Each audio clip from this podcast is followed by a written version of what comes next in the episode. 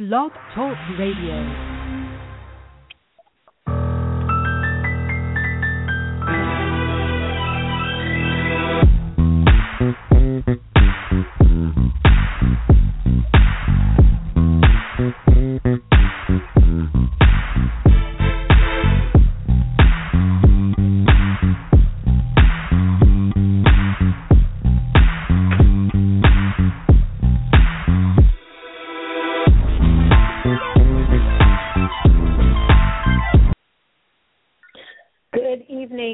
Are broadcasting live from the home of the slowest Wi-Fi in Inglewood, California. This is another edition of the Ruckus. I'm your host, Jeandra LeBeauf. Sitting in the co-pilot seat tonight is regular guest host Ismael AbduSalaam of Beast Boxing Mayhem and NYK Loyalist. Ryan Bivins will be joining us later on in the broadcast. If you're listening to this show, you're probably watching the Fox Sports card happening in Philadelphia. So that's where Ryan is right now, 2300 Arena, there with uh, our photographer, Daryl Cobb. So as soon as they wrap that up, he'll be jumping on the broadcast later on in the show. A lot to cover tonight. A busy week in the busy last couple weeks for boxing. We're going to be joined by Hall of Fame broadcaster Al Bernstein in just a few moments, and we'll talk with him a little bit about this weekend's Stiverne versus Wilder card. He was on the desk calling the card, so we'll get his thoughts on that. We'll talk a little bit, segue into a little Jennings Klitschko or Klitschko Jennings. We'll talk about that with him and how the heavyweight landscape is shaping up. Heavyweights always come up on this show. I like that topic because, and it's good to see a little bit of prominence returning back to the United States. We'll also be joined later on in the show by Doug Fischer of Ring Magazine. Ooh, just prior to broadcast, who's over there tweeting for Ring Magazine tonight? Is it Doug? Is it Lim? Is it someone else? Somebody's tweeting for Ring. Someone tweeted that we might have a Canelo James Kirkland fight happening on May 2nd in San Antonio, competing with a Mayweather car. Woo, woo, woo. The plot thickens. So we'll talk about that. Of course, we'll preview Rios versus Alvarado. We'll talk about Jermaine Taylor. Yeesh. What's going on with Jermaine Taylor? Uh, we'll talk a little bit about Pascal and his remarks about random drug testing uh, for the fight against Kovalev, saying that uh, the five main event is against the random drug testing, even though he agreed to pay for it. So we'll talk about that. We'll talk about uh, Golden Boy's recent signing of Lemieux and what that means. Looks like De La Hoya has a new venture coming out, De La Hoya TV Beyond Boxing. I don't know. It's just a lot. We got a lot. And of course, the big, big announcement last week uh, Al Haymon's project revealed Premier Boxing Champions is going to be on NBC Sports, and we'll talk some more about that. We'll take your calls. The call in number, if you want to talk to us during the show, is 718 508 9852. Before I dial in Al Bernstein, let me, of course, welcome my very, very intelligent co host, Ismael AbduSalaam. How are you doing, Ismael? I'm feeling a little depressed tonight, to be honest with you. What happened? Well, you know, what Mayweather said earlier has me thinking about my life. I just feel like I'm just a pawn on the chessboard now. I don't feel like I'm a boss. and I got to reevaluate my game plan. Oh, I'm slacking. You, you better, man. You over there playing checkers. We over here playing chess. You better get your whole life together. Sage words exactly. from Sir Mayweather. Sage, sage words. So on that, but other than that, other than feeling like a, a pawn in the or cog in the machine, somebody working at Spacely Sprockets, how else are you feeling? what else is going on? Well, I'm feeling fantastic because the Knicks actually won the game uh last night. So What? we won our first game for January. That's a big achievement. What? Do you guys have a better record than us, than the Lakers? No, no, no, no. We have the worst record in the league. We were on a 16 game losing streak going back to early December. Oh Lord, boy. Yeah, no one, Hard no one is worse than the Knicks. Yes, Wow. very hard. Well, for those of you listening, if you are a Knicks fan, make sure you check out Ismael's other baby, NYK Loyalist. Also a great site with some of his uh, great writing. So if you're a Knicks fan or glutton for punishment or whatever, check out NYK Loyalist. It's a great site. So let us now bring in Mr. Bernstein. Let me dial him in. It's always a pleasure speaking with him, doing the Google Hangouts and Boxing Channel and all that good stuff. So let me get Mr. Bernstein on the line, and we will be ready to go. Oh, I need some Jeopardy music. Hello. Hello, Al Bernstein. How are you? I am fantastic. How are you doing? Uh, great, great, great, great. Great. I'm very excited to talk to you. On the line with us, Al Ismael of BeachboxingMayhem.com. Uh, Ryan Bivins is at the fight right now, 2300 Arena uh, ringside for the Fox Sports card, so he'll be joining us uh, later in the show. But you'll probably already be wrapping up with us. So, let's know how are you doing? Tell us what's the latest and the greatest for Al Bernstein right now before we Uh, jump well, right into it. I'm doing good. Actually, uh, earlier I saw the movie uh, Imitation Game, which is one of the best movies I've seen in years. So that was that was remarkable. Non a non boxing item, but um, since uh, your title is badculture.net, we it's culture, right? That's right, absolutely. We were talking anyway, about the yeah. Knicks before you dialed in. We and Ismael's Knicks won a game tonight. That- So go in New. York City, they're re- they're ready to have a whole ticker tape parade. I don't know. Yeah, really, that's right. It's a, that's that item is worthy of a ticker tape parade in and of itself. Exactly.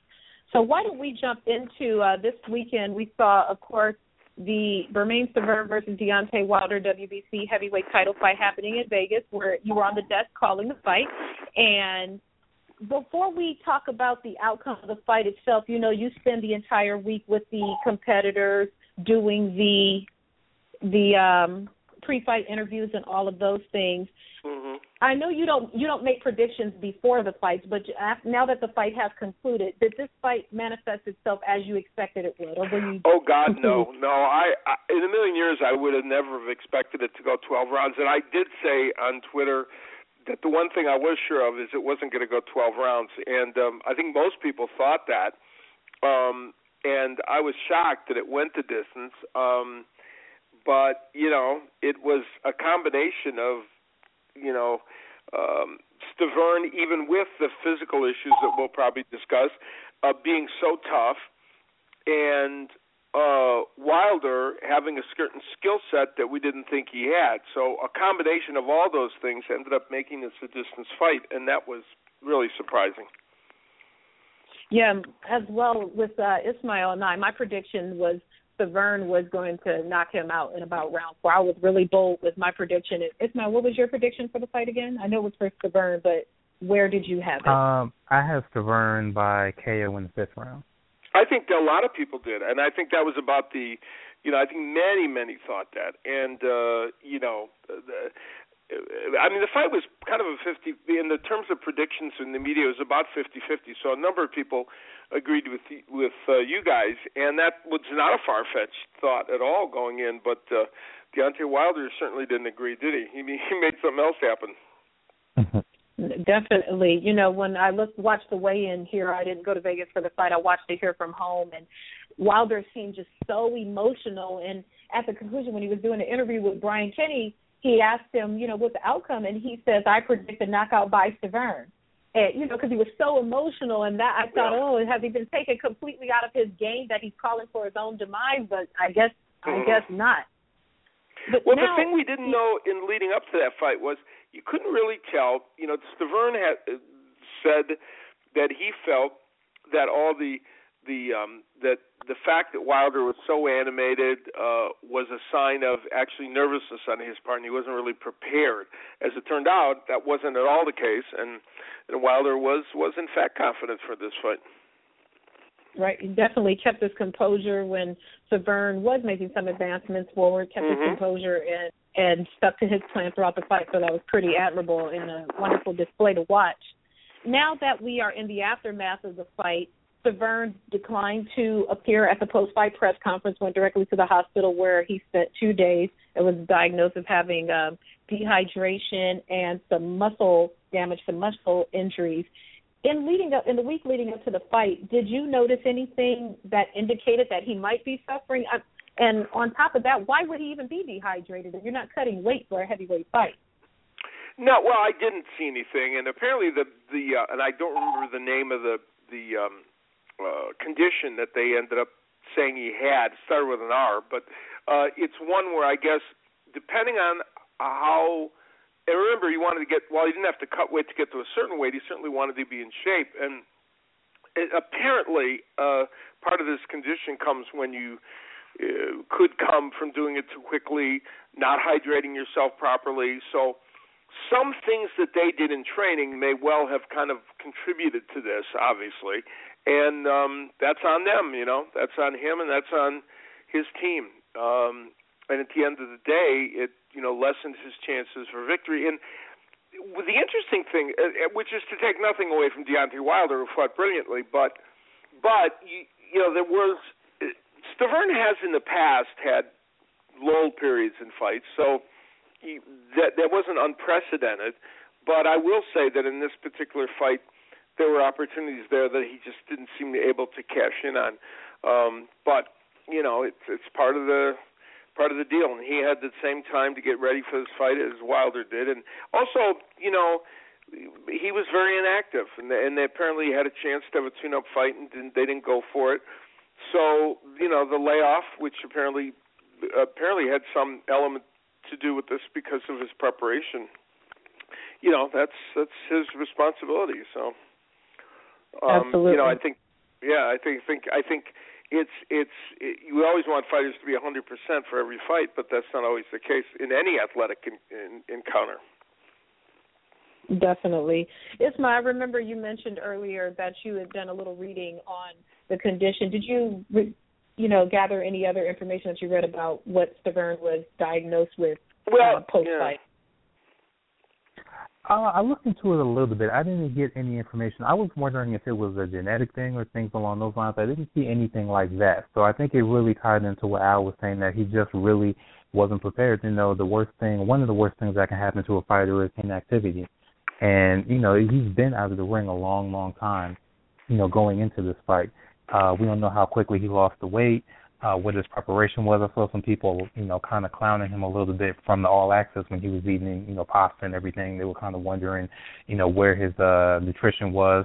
So we, we really don't know how quickly he lost that weight. He was the same weight that he was for the Arreola rematch, but you know, obviously his training. It looks like his training was more so to lose weight than actually to prepare for the fight. I think that and the mm-hmm. combination of um, underestimating Wilder kind of manifested what we saw. It kind of reminded me, of course, different circumstances, but kind of the same way that Sonny Liston uh, in the first fight with Ali underestimated him. You know, thought because he was so animated, he's scared. I'm going to have an easy time, and I think it kind of shocked him. Number one, that Wilder had a game plan like that, and that was able to jab him and basically outbox him. And I think he just wasn't prepared for that type of fight. Right, absolutely. So now that Wilder has been successful, and congratulations to him. Uh, like Al mentioned, he fought excellently. I'm not unhappy with the outcome. I just didn't predict him to win. He has now said that he would be interested in a fight against Tyson Fury. Al, do you think this is a smart route for him to go to Tyson Fury, or should he just put the foot on the gas and try to go directly for a Klitschko fight following Klitschko's outcome with uh, Brian? Well, you know, uh, Fury is actually the number one contender for Klitschko's title, and they're actively trying to make that fight. The, but the interesting thing is, Fury's promoter, Frank Warren, while Frank Warren and Mick are both kind of collaborating on his career, um, they indicated that if they actually think the Wilder fight is more attractive in a, in a general kind of a way for them, uh, and um, so I think there's probably some willingness on their part to do that. And by the way, that fight, if in fact it could happen, would be a very big fight in Great Britain where they know Deontay Wilder, and of course Fury is is clearly well known there, uh, and I think would resonate on this side of the Atlantic as well.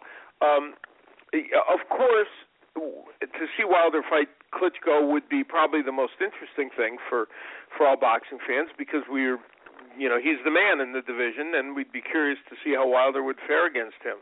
Um, so I don't think the Klitschko fight's likely to happen next. I don't even think the Fury fight's likely to happen next. Um, probably there'll be some kind of defense against someone. I don't know who, but I wouldn't be. I think it is very likely that Fury and Wilder could meet before the calendar year is done. Uh, that's very possible, and a lot depends on the injury, the the hand injury that uh, Wilder had. Um, they're talking about him fighting in June now. Um, so if he did fight in June, and then the next fight out of the box, if that could be a Fury fight or even a Klitschko fight, you know, it would probably be November-ish or something along those lines. So, uh, you know, it, it, there's some interesting possibilities all of a sudden in the heavyweight division. Yes, definitely good to see it come back stateside. Kind of segueing now, and since we're talking about Klitschko and the kind of the shape of the heavyweight division, Klitschko Jennings has now been finalized and it's on tap for April 25th at Madison Square Garden. With this Klitschko fight, this will be the first time Klitschko's fought in the U.S. since roughly like 2008. So with this fight, he's fighting Bryant Jennings, who has been fighting his way to the spot to get into the ring with Klitschko, but he still relatively has a relatively small fan base, largely known in Philadelphia, starting to expand his fan base. How do you cultivate American interest in a fight like this being that Klitschko had every you know boxing fans we know who Klitschko is, but he's not as known statewide, or he doesn't cultivate the same interest in the United States like he does abroad. So how do you cultivate interest in this fight? I actually think the ironically Wilder's victory helps them for the Jennings uh Klitschko fight because it gives people yet another reason to take a look at this. Um you know, thinking of Wilder against the winner, um, the idea that Klitschko's fighting on American soil, as you said, for the first time in quite a while. Um, there's a general excitement about the division that's that has moved west, you know, has moved from Eastern Europe to both the UK and the United States. And because of Wilder's win, it actually helps this fight a lot, I think, and means they may it may resonate a little bit more with boxing fans. And it's Klitschko's chance to kind of reintroduce himself to the American public, maybe in advance of a fight with Wilder. Um, and and if you look at it, you know, it would be it's a really interesting scenario. And uh, you know, I, Jennings is a a good heavyweight, uh, but physically he doesn't match up that well with Klitschko, and uh, and it's a tough matchup for him. But it's not to say he has no chance to win, but it's a tough matchup. And Klitschko, the other thing we remember, he's in his mid to late 30s now, and he's getting well, he's 37, I believe. He is, you know, Father Time's going to catch up with him in one of these fights. And his last fight, he looked very good. Actually, the best he's looked for a while against Pulev. But mm-hmm. there is the chance that he'll go out there and be flat uh, in one of these fights, and perhaps someone can take advantage of that. Definitely. And now and then add to the the mystique of with this fight. Klitschko, as we know, is with K2 Promotions, and Jennings is now with the newly formed Roc Nation that took over Gary Shaw, who was his promoter, still his promoter, but under the Roc Nation umbrella. How do you stack an undercard with K2 fighters and and this Gary Shaw? You know, Tureano Johnson just fought, and they don't have a great amount of depth in the Roc Nation well, think, roster nor in the Shaw roster. So how do you? Well, I think you can. Up? I think you can. Groups like that, you can find fighters that you know are either somewhat either independent or um, you know you can you can get. Um, and I think there's probably uh, from the, the rosters they can probably come up with with some decent matches. And I think it, it's probably not. Uh, it's probably not the major you know issue as to whether this promotion works or not. I think it'll work based on the allure of the heavyweight match. But yeah, they they they don't have usually big rosters, as you point out. Roc Nation is in, in K two. Uh, Roc Nation is new, and K two doesn't. You know, they're it's a more European based organization, and so there may not be. Um, you know, it may not be stacked with uh, with a lot of American fighters, but I'm sure they'll be able to come up with a couple matches that will at least be uh, reasonable within the realm of it. And remember, you know, the TV network sometimes can get another promoter. You know, there are some of the other promoters that could put a fighter on and co-promote with them, or just you know, I, I think they can reach into some other rosters. It, you know, wouldn't be, you know, chances are it wouldn't be uh, uh, one of the major promoters, but but you know, one of the others. Yeah, it might be a good look. You know, Golden Boy recently signed David Lemieux. You know, we could tie in the Canadian audience. You know, they might do something since uh, Oscar's been working with over on HBO a little bit more. Before, well, yeah, I don't know how what his relationship is with uh, K2 and or Roc Nation, but but either way, and and sometimes the networks can prevail as well. Absolutely. Before we wrap it up, I'm going to ask you one fun question since our next guest is going to be Doug Fischer from Ring Magazine. I don't know if you were on Twitter within the last 30 minutes or so, but a mystery tweet popped up from Ring Magazine's Twitter account that says Canelo versus Kirkland has been confirmed for May 2nd in San Antonio. Hmm. And then the tweet was promptly deleted. Ah. Have you heard have you heard grumblings of a Canelo Kirkland? I mean, Kirkland has always been mentioned in the mix with Canelo, but right. have you heard any grumblings of a fight not, that not actually like, happened? Not in the last couple of days. No, he is, as you say, he's always a name that's that's surfaced. Now that the the Cotto fight seems to be off, uh, they were going to have to look for for people, and you would expect them to look at the usual suspects. You know, there's there's so many people that they can have uh, in a 154 pound division. More interesting would be what dates it going to be on. If they go for May 2nd, um, then clearly, uh, I mean, Floyd Mayweather is going to fight on May 2nd no matter what, no matter whether the right. Pacquiao fight is made or or he fights someone else. So the it is intriguing uh, for them to to go on that date. Um, which is not impossible. I mean, it's happened before. It happened where right. we had fights in the same city with them when the Martinez fight happened, and Canelo uh, fought right. on Showtime at that time. So it's not unprecedented. But uh, I think um, you know, I think Kirkland's a, a possibility for them. I don't. I wouldn't. You know, I wouldn't be surprised to see something like that happen. Yeah, it's a it's a, a bold statement. Like you said, it has happened again, and I think. Um, was it Mayweather Cotto weekend, which Cotto's back in the mix again with the talks, and Canelo was fighting Josesito Lopez. Was that? uh Uh, well, it was Canelo. Well, there was a fight. Well, we had it when Canelo was actually. Yeah, Canelo was fighting. um It was uh, Sergio Martinez was fighting. uh I think against Chavez Jr. I can't remember. Anyway, there was a fight in Vegas involving him, and then also Canelo was uh, was fighting. So it, it has happened, and and and um uh, in major fights. So, uh, you know, and, and we're we're going to see more of that because there's more entities doing boxing. There's more networks doing boxing, and I I'm going to be one of the people that's going to say I'm not sure that that's the end of the world. In fact, if we end up with more conflicts, it'll be more a sign of more boxing being available and people wanting to have boxing on networks and also more promoters trying to do high level boxing. I don't think it'll be so much just a network or a fighter being vindictive. There's only so many dates you can have, you know. So right. I I think it's actually in some odd way, though it doesn't always work for the fan. Uh, in some ways, it's not that detrimental. No, definitely. It does definitely, and it grows the sport, and that's ultimately, you know, every few months we have to hear the boxing is dead, dying on, well, that's on the life thing support. So it grows. Yeah, that's the thing about this year coming up. You know, 2013 was spectacular. 2014 was adequate at best. Mm.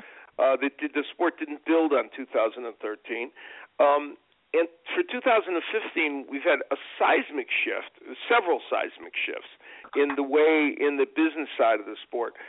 And uh, you know, what I think it's going to mean is that everybody's going to try and put their best foot forward. So, in some ways, it is not. I don't think it's looking at life through rose-colored glasses to suggest that 2015 might end up look a, looking a lot more like 2013 than 2014. And, I, and I'm definitely looking forward to that because 2013 was a great year, and it looks like we're starting off 2015 with a bang. We're mm-hmm. still in January, and look at all the news that we've had already. So that's very, very promising. Well, yeah, before for sure. we wrap and it I, up, Oh, go ahead, Al. I'm sorry. No, go ahead. You go ahead.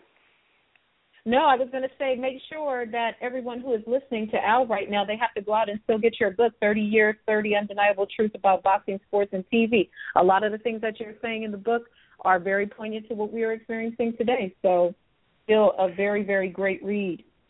Yeah, well, I appreciate it. They can go on Amazon.com, and yes, life is so meaningless if you don't have that book, right? I mean, how I don't know exactly. how people can go on. I don't, I well, know, you know what? know, maybe, maybe I'm going to amend that. It's possible to have a meaningful life. It's just not as meaningful. That's all. exactly. You need all the enhancements that you can get. Uh, yeah, no, I appreciate. I appreciate you bringing it up. Okay, that's great. Well, Al, it is always a pleasure speaking with you and working with you, and I look forward to uh, speaking with you some more uh, later on in the year. Yes, indeed. You're you do a great job, and um, you're one of my favorite people in the sport of boxing. So it's a delight to talk to you. Oh, thank you. That's very that's wow. I'm at a loss for words. That's very, very kind. Thank you. So well, much, it's true. It's true. You're knowledgeable and uh, you're fair, and you, you do great interviews with people. I like listening to them, so it's a it's a pleasure to um, pleasure to do it with you. Oh, thank you. All right, I'll take care. We'll talk soon. Okie dokes. All right, kids. So that was Al Bernstein. You know, take a look at 2015. There's a lot of things that are going to be happening in the sport. As you know, if you're listening to this show, you're probably not a casual boxing fan anyway. Ismael, from what Al uh, said to the during the course of our conversation, what do you think was more point? What the most thing? What stood out to you the most? Uh, the whole idea, and this is like a, a market thing for anybody that's taking the business class. The whole idea of competition. You know, the more uh, competition we have, the better the market is. The more competitive it is, the better it is. You know, that is the hope that we have. Right now, everything is still kind of in flux. You know, we have mm-hmm. all the promoters now. We have Roc Nation. We have Top Rank. You know, our stalwarts, Golden Boy. We had Iron Mike Productions for a little bit. They split. Their fighters are going to be going in different directions. Now we have Premier Boxing. So we're all looking to see who's going to actually leap out in front because you know the game is wide open. You know, it's all about who's going to put on the best fights. Every single roster has their strengths and weaknesses. They all have good fighters. Some of them have Hall of Fame fighters. It's all about how you're going to match them, how much money is there to go around, and who's going to be the most creative. Because, like Al said, there's only a certain amount of spots available on premium TV and on regular TV. So you're going to have to not only put your best uh, fights forward, you're going to have to be creative in your matchmaking and also your presentation, being that you're going to be reaching new fans, which is what Premier Boxing has in front of them, and Roc Nation. You saw Roc Nation kind of try and merge the entertainment aspect, you know, and that's kind of been um uh not bad, but it's kind of been a mixed bag as far as the reception from traditional boxing fans. So, you know, we're going to have a lot of that type of experimentation, which I think is a great thing. I think it's a very exciting time to be a boxing fan. I know a lot of us are a little nervous because some of these big fights that we wanted have gotten canceled, it looks like. But like you said, it's still early. We're still not even through January. There's so much that can happen within the next, you know, 11 and a half months. So if you're a boxing fan, that's cause to be very optimistic about what we have. Definitely more optimistic than what we saw in 2014. Can't get any worse. Like how I like how you put that. It, it, it sounded very Stringer Bell taking the business class. I like that. I like the way you put that about the the the market comparators and all that. You know, now you, all you got to do is open up a shop and you know that makes photocopies and all that good stuff. So now, uh, why don't we switch gears? Dun dun dun. I am going to dial in Mr. Doug Fischer of Ring Magazine, and we're going to talk a little turkey with him. If you follow Doug on Twitter, if you don't follow Doug, you should. And if you're not, I don't know what's wrong with you because, I mean, come on now. He's the editor of Ring Magazine. That's the Bible of boxing. Follow him, D O U G I E Fischer, F I S C H E R.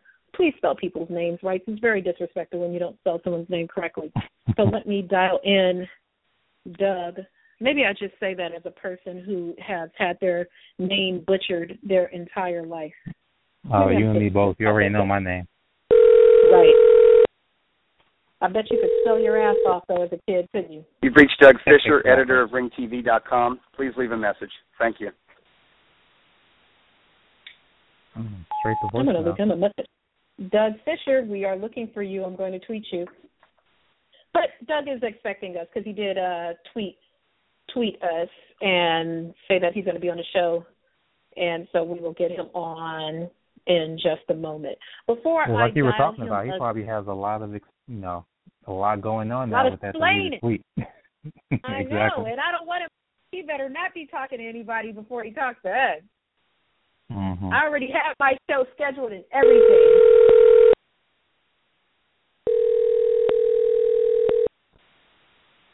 Hello. Hello, Doug Fischer. Hello. How are you doing? Hey, Jeandra. I'm doing fine. Sorry about that, because um, I, I just heard that you got like uh, my my voicemail. I had the do not disturb function on. Um, I'm still trying no to figure pro- out this phone. no problem. No problem at all. Joining us, Doug, is uh, Ismael AbduSalaam of Beatboxing Mayhem, so he'll be uh, chiming in with us. Gentlemen, each other, hello, say hi. How you doing, Doug? hey, that's this is Ishmael. Yes, sir. Hey, good to hear from you again. Same here, same here. How's it's, everything it's going? It's been a while. It's been a while. When's the last time I was on this this podcast? It's it been more than a Ah. year? I think It- it was like It's might- been a I while. don't think I was on all last year. So I apologize for that. I know it's um sometimes hard to, to track me down and um to get me on these things, but I, I really do appreciate it and it's a it's an honor to follow uh, Al Bernstein. Oh, thank you. It's, the pleasure is all mine and all ours. It's always great to talk to you. I, I always learn something whenever I talk to you, so it's always a pleasure. So, before we get into the topic that I had scheduled already, Doug, who's tweeting for Ring Magazine tonight? yeah, it says uh Lem, Michael, or Doug. Well, it wasn't me. Um, I think Mm. that was Michael tweeting on behalf of Lem, who had spoken to Mike Miller, uh, the manager of James Kirkland. And Mhm. Mike Miller told Lem Satterfield that um, that they agreed to fight um, Canelo Alvarez um, on, on Mhm. May second um, at the Alamo Dome in San Antonio. Which uh, you know that doesn't mean it's a done deal. It just means that they agreed to their side. We all know that. I mean, hey, uh, a couple weeks ago, you know, Canelo announced that he'd agreed to all the terms to fight Cotto, and it's been a couple weeks since uh, Manny Pacquiao, uh, you know, announced that he'd agreed to all the terms to fight Floyd Mayweather. We know that doesn't make a fight. It's, it ain't done until it's done. Um, Right. So I think, I think uh, Rosenthal, who by the way is the editor of Ring Magazine. It's not me. I'm the editor of RingTV.com, which is the website for the Oh, sorry. publication. Yeah, that's Yes, okay. yes. I mean, it's it, it's easy to get that mixed up. Um, but I I think Michael just kind of thought about it and like, wait a minute, this is James Kirkland we're talking about. you know, I, I haven't been talking about Michael, but I think he I think he tweeted it and then he was like, oh wait a minute, okay, you know, this is just one side and and basically what Mike Miller told um, Lem Satterfield is that they were offered the fight and via email um they agreed. They said, yeah, absolutely. They agreed to the money and and and but that's you know they didn't sign. They haven't signed anything or whatever. They just offered the fight. They were you know they discussed terms and this is back and forth email. But you know Mike Miller between Eric Gomez and boom, you know yes, yes, yes, yes. We we won it. This is a great fight. This is the opportunity we've been waiting for. Yada yada yada. And, I, and Lem called Michael, and Michael tweeted, and then I think Michael kind of like, wait, you know what? I love James Kirkland, he all action fighter, but Kirkland is Kirkland, and you That's know right. Kirkland has had not you know he, he's known to go AWOL, um, and um, Yes. he's known to be difficult with negotiations, and he's he's pulled out of two previous Canelo Alvarez fights, not once but twice. There have been Right. Canelo Kirkland fights scheduled, and he pulled out for whatever reason. Um, he's James Kirkland. He doesn't need a reason, you know. He's it's Kirkland's gonna Kirkland. Um, but hopefully, um, he realizes that um, he, you know, his his shelf life is is not very long in boxing. He's been in this game for a, for a long time. He's not a young man anymore. He's not an old man, but he is definitely an inactive fighter who had momentum after um knocking out Glenn Tapia and he's lost that Mhm. momentum um Mhm. with certain decisions that he's made with his um his boxing career um and so I you know I think hopefully he realizes he needs to get on board and when you're offered an opportunity like this you you, you take it. And if um if everything can be worked out and he sticks to it it's a tremendous event because he is uh a Texas native. He is a, an, an Austin um resident. He he grew up in Mhm. Austin and that's like an hour and a half drive from San Antonio. And he is he brings the kind of style that guarantees action that guarantees drama it's a it's a really good mix with Canelo Alvarez's style which is to stake out the center of the ring and to stand there to try to take whatever you have and then to dish out whatever he's got. You know, he's the kind of guy who stands there and he lets his hands go in spots, but he he always lets go in powerful little bursts there. So so you know, you don't have to be Eddie Futch to figure that a uh, a, a an impetuous pressure fighter, volume puncher, power punching southpaw like um, James Kirkland is going to create excitement with um, a fighter of Canelo's style and mentality. And being at the Alamo Dome, I mean, listen, Canelo attracted 30,000 fans for Austin Trout, who is, you know, mm-hmm. more of a boxer, not an action fighter. So, you know, this is. I, I have to imagine that they can get more for this fight, particularly if it's um if it's promoted right and and I, have no doubt that um Golden Boy Promotions um will will promote this one um the way it should be promoted. Um so I'm keeping my fingers mm-hmm. crossed, but you know, I, I think I tweeted James Kirkland. You know, hey, sign me up for this fight. Yeah, sign me up for this fight. This is a travel worthy fight. Um, there's not a lot of fights that I'm going to travel for this year. Um, I'm, you know, I'm, I've been covering boxing for 15 years. You, you, you do experience a little bit of burnout with traveling and all. So I, you know, I want to travel for fights that uh, are worth my while, and, and uh, travel for fighters who are worth my while, and fights and events that are worth my while. And this is definitely one of them. Um, so I, I'm, I'm, I'm keeping my fingers crossed. But somebody tweeted me and said, you know, isn't this kind of risky? You know, with with, with mm-hmm. you know, James Kirkland involved. I'm like, yeah. You know, it's it's always a who knows proposition with James Kirkland until you see him in the ring. But when you do see him in the ring, he gives you something to remember: win, lose, or draw.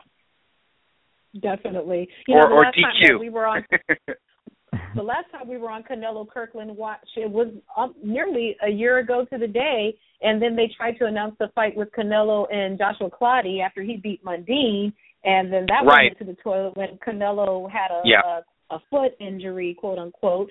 Right. What I really would like to know right. is who's doing the promotional work for James Kirkland now. I know Ismael did an interview with 50 Cent, and 50 right. said that Kirkland was basically pricing himself out of the market. Is he still being yeah. promoted by SMS? Um, I mean, I think he has a contract with them, but he believes it's it's a dispute. It's it's not not much, much different from you know say um, you know a, a Julio Cesar Chavez Jr. Um, where one side says no, we got a contract with you, and the other side says no, I'm a free agent. Um, Kirkland will tell anyone who will listen that he's a free agent and that he's basically you know he doesn't have a promoter, or if he does, he promotes himself or or, or whatever. Um, and I I think in his mind is that he's he has a an out in his contract with 50 Cent because 50 Cent hasn't delivered what 50 Cent had promised in the contract, and I don't know. I I can't weigh in on that because obviously I haven't read the contract. Um, but mm-hmm. 50 Cent believes that he's got a valid contract with them, and and Kirkland says otherwise. Um, you know, hopefully this is a situation where Kirkland is going to get paid enough to where um, all parties involved can come to an agreement where you know uh, 50 Cent can be a part of it um, if he does indeed um, is you know uh, contractually obligated as as um, Kirkland's promoter, and um, you know Kirkland's going to stick to it because he believes he's being um, compensated. I know that's been a problem with um, Kirkland in the past with other fights, and in in particular with Canelo, going back to 2012 when Kirkland was offered uh, to fight Canelo after um, Paul Williams suffered his um, career-ending motorcycle injury. Um, mm-hmm. Kirkland basically pulled out of that because he didn't feel that he was being paid enough. Mhm. I don't know. You know, I'll believe it when I see Ann Wolfe start posting about yeah. you know the backwoods training techniques that she's got him doing, pulling hippopotamuses through the snow at thirty thousand I'm not, elevation. You know, I'm not when sure I start seeing with, that, I'm believe not sure it. he's yeah, I'm not. I'm not sure he's currently with Ann Wolfe. Um, I think it, it behooves him to be with her. I think he is at his best when he's with Ann Wolfe. But um, he's had his his troubles with with Ann Wolfe. He's he can be a Mm-hmm. difficult individual. Um, when you meet him person to person, he's a he's an affable guy. He's very nice. He's he's humble. Um, he's a he's a, fr- a fan friendly fighter. You know, I think fans who have met James Kirkland have found him um, approachable and somebody who's fun to talk to. He's a he's a boxing fan, um, but he's difficult with his business relationships. Um, and um, other relationships because I think with Ann it goes beyond just the business of the sport. Um, but he's it's it's a volatile relationship, and I'm not Indeed. sure that they're together. I, I'm not sure that that union is in place as we speak. That's unfortunate because he is at his best when he has her at the helms with his training. As we talk about James Kirkland and all these fights that could happen, won't happen, don't happen, it's already early in 2015. We're barely halfway through the month of January, and we are already seeing the demise of three major fights: Froch Chavez, Canelo Cotto, Mayweather Pacquiao. I don't believe I never believed we were getting a Mayweather Pacquiao fight, but Canelo Cotto seems Cotto Canelo seems feasible. Froch Chavez seems feasible. Why are all these fights falling apart?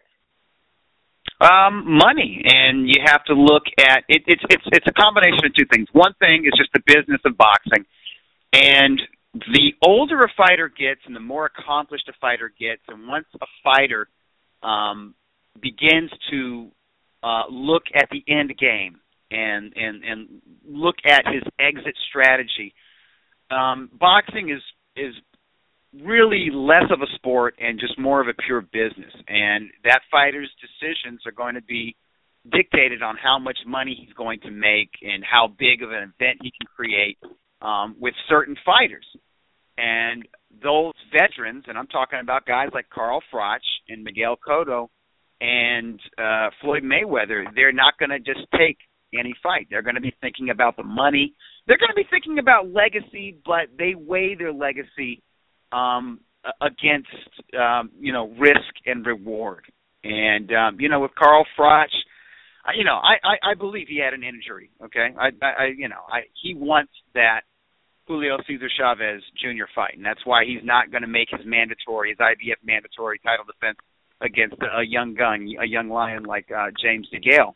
Um, and he'll gladly give up the IBF title um, if if necessary. And he's not going to fight anyone in the interim. I mean, he's going to heal camp again, and he's going to once again pursue Julio Cesar Chavez Jr. Why? Because Chavez Jr. makes for the biggest fight in America for Carl Froch. He, he brings the most money to the table. He brings a fan base, um, and he believes that's a fight that can be a big event in Las Vegas that is big enough to attract his fans from Nottingham and, and, and from other other parts of England um, and he knows that Chavez Jr. will bring his fans, and that's the kind of you know that's a fight that they could do at the MGM Grand or at the uh, Thomas and Mack Center, and they can sell it out, and it can be a huge event, and it can be a pay per view uh, on both sides of the pond, um, and that's what he's thinking about because he's already he's he's had all his accomplishments. He's fought everybody out there.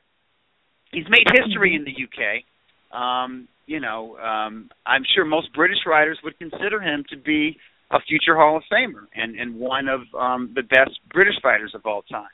So his legacy is there. So that's what he's thinking about. And the same thing with Mayweather and and and with Cotto. I mean Mayweather, he's just always been part. You know, he's he's he's, he's a fighter to the core because I mean this guy's un, unbeaten over 19 years, and that's because he stayed dedicated to the sport. He's preserved his body, and that's because he's a real fighter. But it's also you know, his stature in the sport is because he's a businessman. Um, he's part promoter. He's part publicist, and he's also part matchmaker. And he's going to be careful as to what fights he's going to take. And um, he's he's he's for I don't know why, but he you know he's leery of Pacquiao even at this stage of uh, Pacquiao's career. Even though Pacquiao presents the biggest fight out there for anybody and the most money, Mayweather is still going to be careful about that. And Miguel Cotto listen, he can make great money fighting Mayweather. He can make great money fighting uh, Canelo Alvarez. But Canelo Alvarez, he's a young lion. That's going to be a tough fight. Canelo Alvarez, he's fighting a real middleweight, and that's going to be a fight. Yes, he can win that fight. It's a winnable fight. But win, lose, or draw in that fight, Cotto's going to take some punishment because Canelo's Mhm. at that stage of his career. 24 year old man going to feel great weighing in at 158, 159, and 160, and he's going to rehydrate to like 173 and be strong and going to be resilient. And even if he takes a perfect punch, he's not going to get up on broken legs like uh, Sergio Martinez. No, this guy is young and just coming into his own. It's going to be a fight, and they're going to dish out a lot of punishment. With Floyd Mayweather, he's probably not going to get lucky and land the money shot against Money Mayweather but it's a distance fight. It's a competitive fight. It was competitive the first time they fight. I think he feels that he's his technique is better. His confidence is at a higher place right now. Um, I think he feels it can be even more competitive. And if he loses, so what? He doesn't take a horrible beating. And he, he still has his pride, and he still makes as much, probably more money than he would make fighting Canelo. So, I mean, when you talk about these big mega fights that don't happen, I mean, I think part of it is just these days um, boxing is more business than it is sport, but also, um, you know, part of these matchups uh, it, they involve fighters who are just at that stage where they're looking at retirement and they're looking at the final matches of their career, and they're just looking at the money. I really, I, that, uh, that's what I feel. Right. Doug, I wanted to switch gears. I know you're a big fan of the the smaller fighters. I kind of wanted to ask you when you're looking at kind of the flyweights, we've seen Roman Gonzalez really emerge and get a lot of uh, at least national attention among fight fans in the U.S. Do you see any of the promoters over here taking a chance on him and trying to get him on, you know, big mainstream TV? Kind of what we saw Top Rank do with Zou Shiming, try to make him a homegrown talent overseas. Do you see any promoters over here possibly taking a risk like that on someone like him, or Inoue, who just had that big victory over uh, Narvaez? No, I don't. Unfortunately, I think most U.S.-based promoters. I mean, they're looking at the welterweight divisions on up.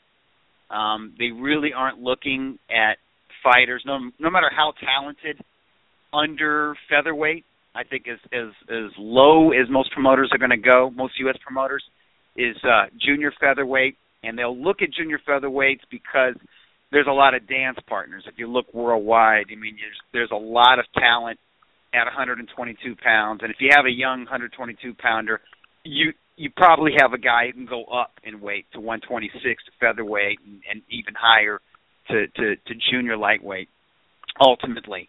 And you don't look at a guy who's a flyweight who began his career at strawweight. You're figuring his ceiling is probably at flyweight um, or maybe junior bantamweight. And you know, Johnny Tapia aside, you know those have never been sort of marquee divisions, and you we haven't had star fighters um, in those divisions that that translate into ratings. And if they did translate into ratings, like a Johnny Tapia or a Michael Carbajal, um, it was because they began their careers fighting on network TV. They came during the time, like the late '80s, where boxing was still being um, showcased on network television, or like in, in um, Michael Carbajal's case, he was a 1988 U.S. Olympian, and his fights mm-hmm. were on prime time NBC.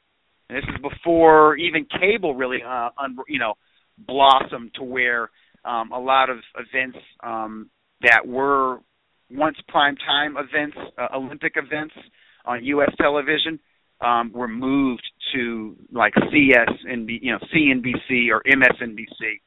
Um, so a lot of people knew about Michael Carbajal before he turned pro, and once he turned pro, he signed with the right promoter, with you know uh, Bob Arum Top Rank, and they managed him really well. They moved his career really well, and you know they had a, a talent, a kid who was um, exciting, who fought on NBC, who fought on ESPN, who fought on um, the USA Network, um, and he was lucky. He had a he had a dance partner. He had a you know a, a popular Mexican fighter who had been showcased in America um, on the Prime Network and um, in the Los Angeles area on KCAL, fighting at uh, the what was then the Great Western Forum, and I'm talking about Chiquita Gonzalez.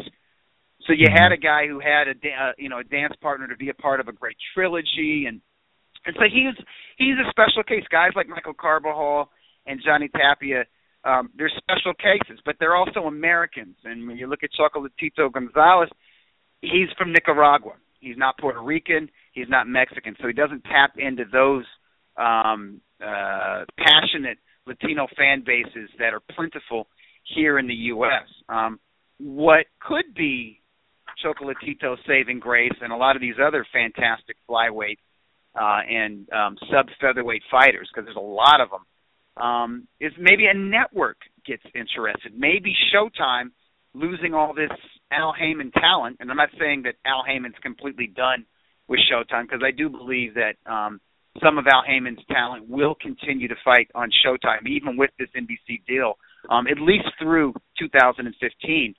But um, obviously, uh, going forward, Showtime is not going to have all that Al Haymon talent to rely on. So, I mean, I'm thinking maybe if they want to stay in the business of boxing, maybe they kind of go back to the future in a way. Because I remember in the '90s, Showtime was that that network where you saw a Johnny Tapia, where you mm-hmm. saw occasionally a um, Finito Lopez, um, you know Ricardo Lopez, uh, great Mexican strawweight and um, junior uh, flyweight champion.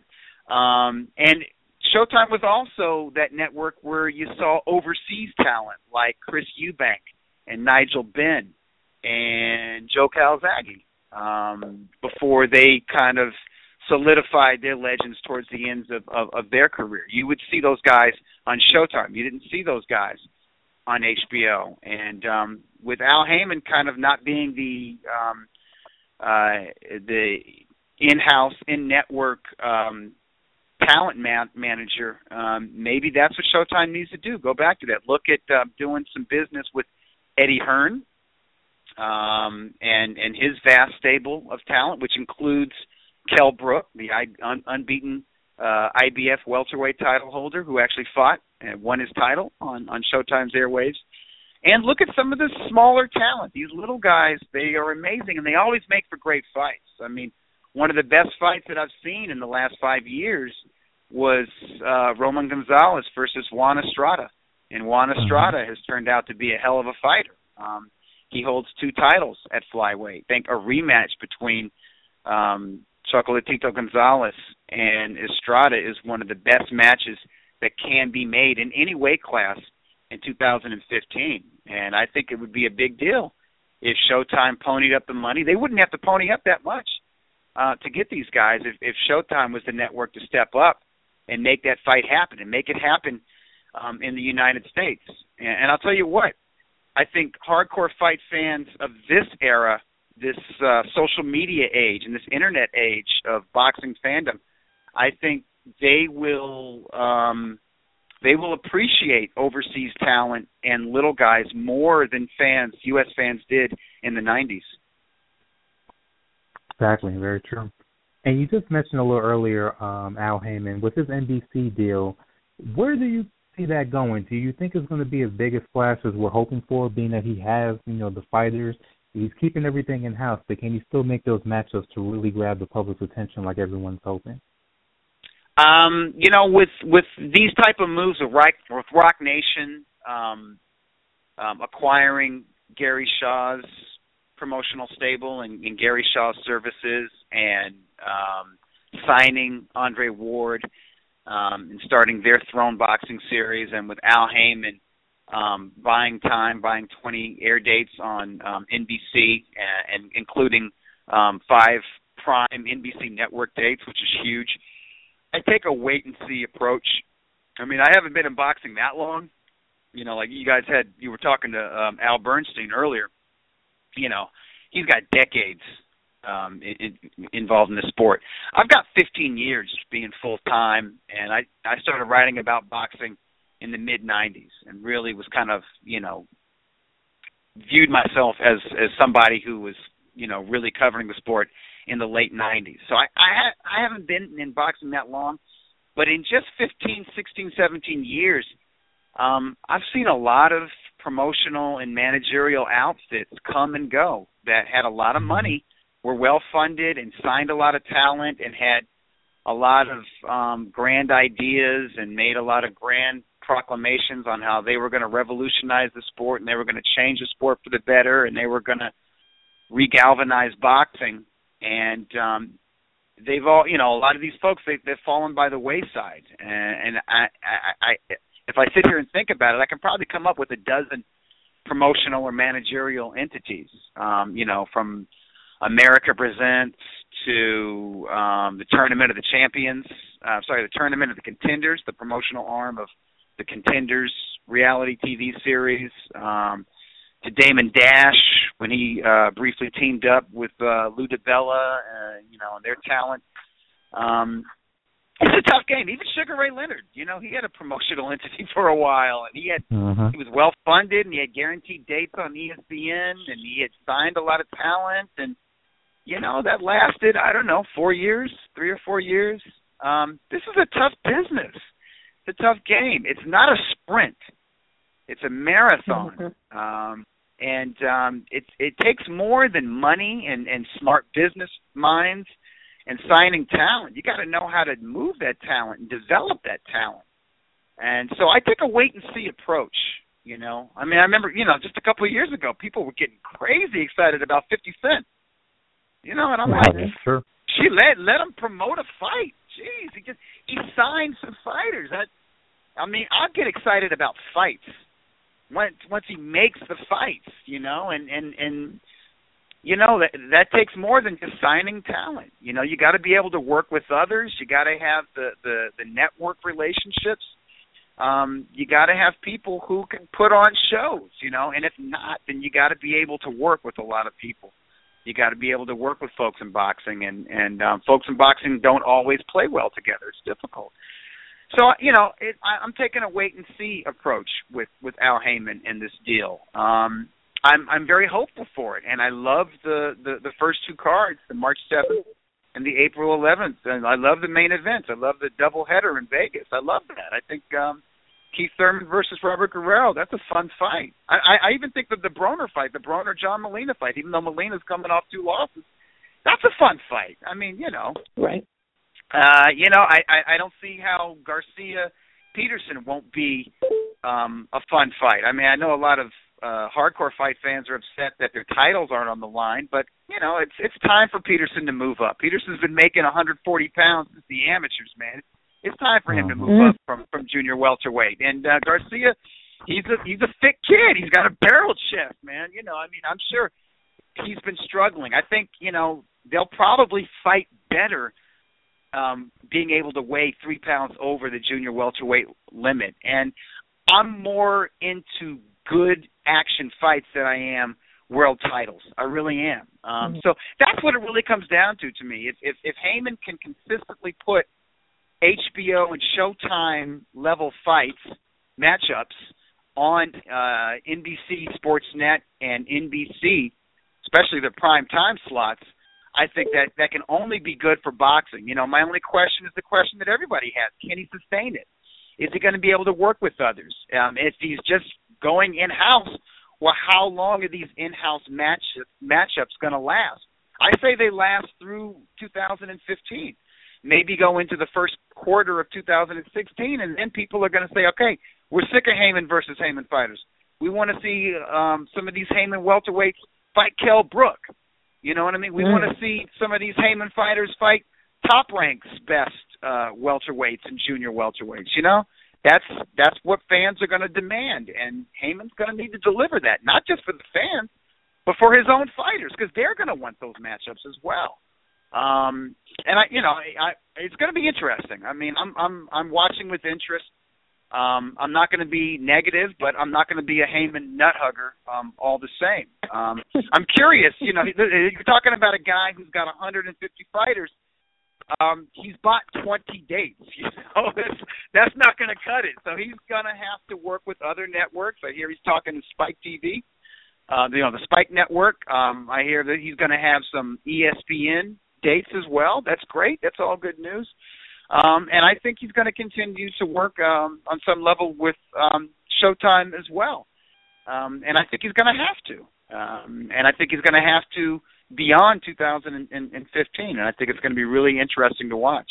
But I'm excited um, for right now. I'm excited for um, the month of uh, um, March and, and, and April. I'm, I'm looking forward to those um, those uh, NBC fights.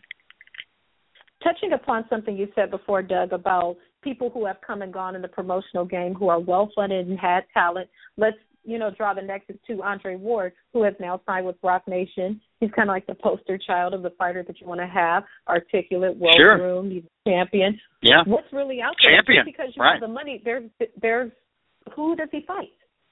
Signing with a new promoter Yeah. doesn't bring competition. Yeah, and you know, for them to recoup some of their investment, um, you know, they had to deal with you know his his, his old contract with with Goossen Promotions, uh, and I'm sure he he wanted a, a signing bonus as well. Um, and he's not going to be cheap either. You know the purses that they pay him. You know Andre's not going to be cheap. So mm-hmm. um, yeah, they have to make the right matchups, and Andre has been very clear from the get go that he and um his trainer Virgil Hunter want you know they they've got over a year's worth of rust that you know they want to have a tune up fight or two or three to quote unquote get back into his groove. So who are these fighters going to be? You know, I mean, if they're journeymen, um, is HBO going to want to pay a licensing fee to air that? And if HBO right. says no, where is Roc Nation going to take Andre Ward? Are they going to take him to Fox? You know what I mean? Fox Sports One. You know what I mean? It's is Fox going to pay a licensing fee to where Andre gets paid what he wants to get paid, and they can pay the opponent, or are they to come out of the pocket for a couple of fights until they can make these big matchups? And the other thing is, Andre says, "Hey, man, I ain't looking at 175 pounds. I'm I'm the super middleweight champ and there's fights to be made in this division, and that's that's all I'm looking at. And you hear Gennady Golovkin, a guy that a lot of folks, everyone, you know, would love to see a Golovkin Andre Ward fight, but Golovkin's talking about cleaning out the division, and Ward is saying, I want to clean out the the, the 168 pound division. So maybe these guys don't even really, in their own minds, start to really seriously consider each other as a rival and as a potential opponent until they've done that. That might be a year and a half away. So you got to ask yourself, well, who is he going to fight? I I would love to see him fight um those British guys. I'd I'd love to see um I'd love to see Roc Nation make an offer big enough to uh George Groves uh promoters, mm-hmm. those German guys, the Sauerland brothers, uh and to Eddie Hearn who promotes James DeGale. And I'd love to see mm-hmm. those fights um when he's got his groove back, of course. And there's the Dirrell brothers right. as, as as well, but they are with Al Haymon, and and from you know what I've been told and what everyone talks about, um, um, Jay Z and, and Al Haymon aren't exactly buddies. Yes, I, I don't think they're going to be having drinks together anytime soon. Um, why don't Why don't we? T- okay, so here's something I want to ask you about. Um, Leo Santa Cruz recently um, you know, he won his fight that we just saw in the undercard of the Stiverne Wilder, the Stiverne Wilder uh, title fight. And he's been mentioned, you know, people keep saying he needs to fight Rigondeaux, Rigondeaux, Rigondeaux. So recently he said that he will fight Rigondeaux for $3 million. When Nonito Donaire fought Rigondeaux, he fought him for 1.5 million, and Donaire had quite a bit more substantial resume going into that fight. And that was a lot of money, by the way. That was yeah, what what Donaire made fighting Rigondeaux and what Rigondeaux made fighting Donaire was a lot of money for a 122 pound fight. Um, you know, when Leo Santa Cruz says I need three million, it tells me things. One, he really doesn't want to fight Rigondeaux, and if you talk to his father, um, his father and trainers, his father will say that's a, just a bad style matchup and and is he's right. You know, you don't have to be Eddie Futch. Uh, Rigondeaux is a bad style matchup for anybody. Um, it tells me that that Santa Cruz doesn't really want to fight him, and it also tells me that Santa Cruz is used to being paid a lot of money fighting sparring partners and fighting guys who mm-hmm. really aren't worthy of fighting for the WBC super bantamweight title, junior featherweight title. Um, but he's been overpaid. I mean, he's making seven hundred fifty thousand dollars to fight the likes of Jesus Ruiz and that dude that he mm-hmm. fought on the Mayweather Maidana rematch card, his former sparring partner who didn't last three rounds, couldn't last two rounds, I don't think. Um, but when you pay somebody that much money to fight that level, and then you ask them to fight the best fighter in that division, of course they're going to want they're going to want more than twice. They're going to want like more than three times as much as what they made to fight a couple chumps. You know what I'm saying?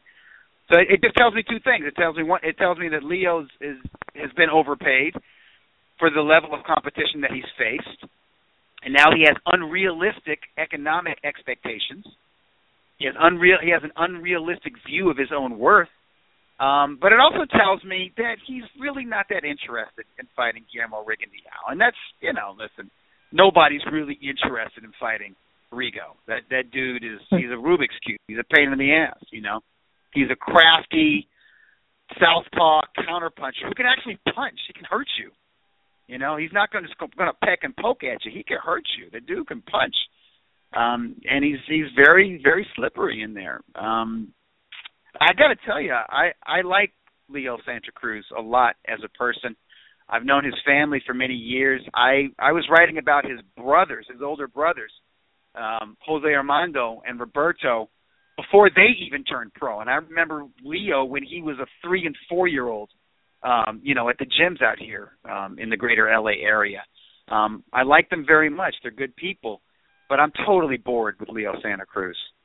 I couldn't. I didn't. I didn't pay any attention to that fight, and I haven't been excited um, for any of his fights.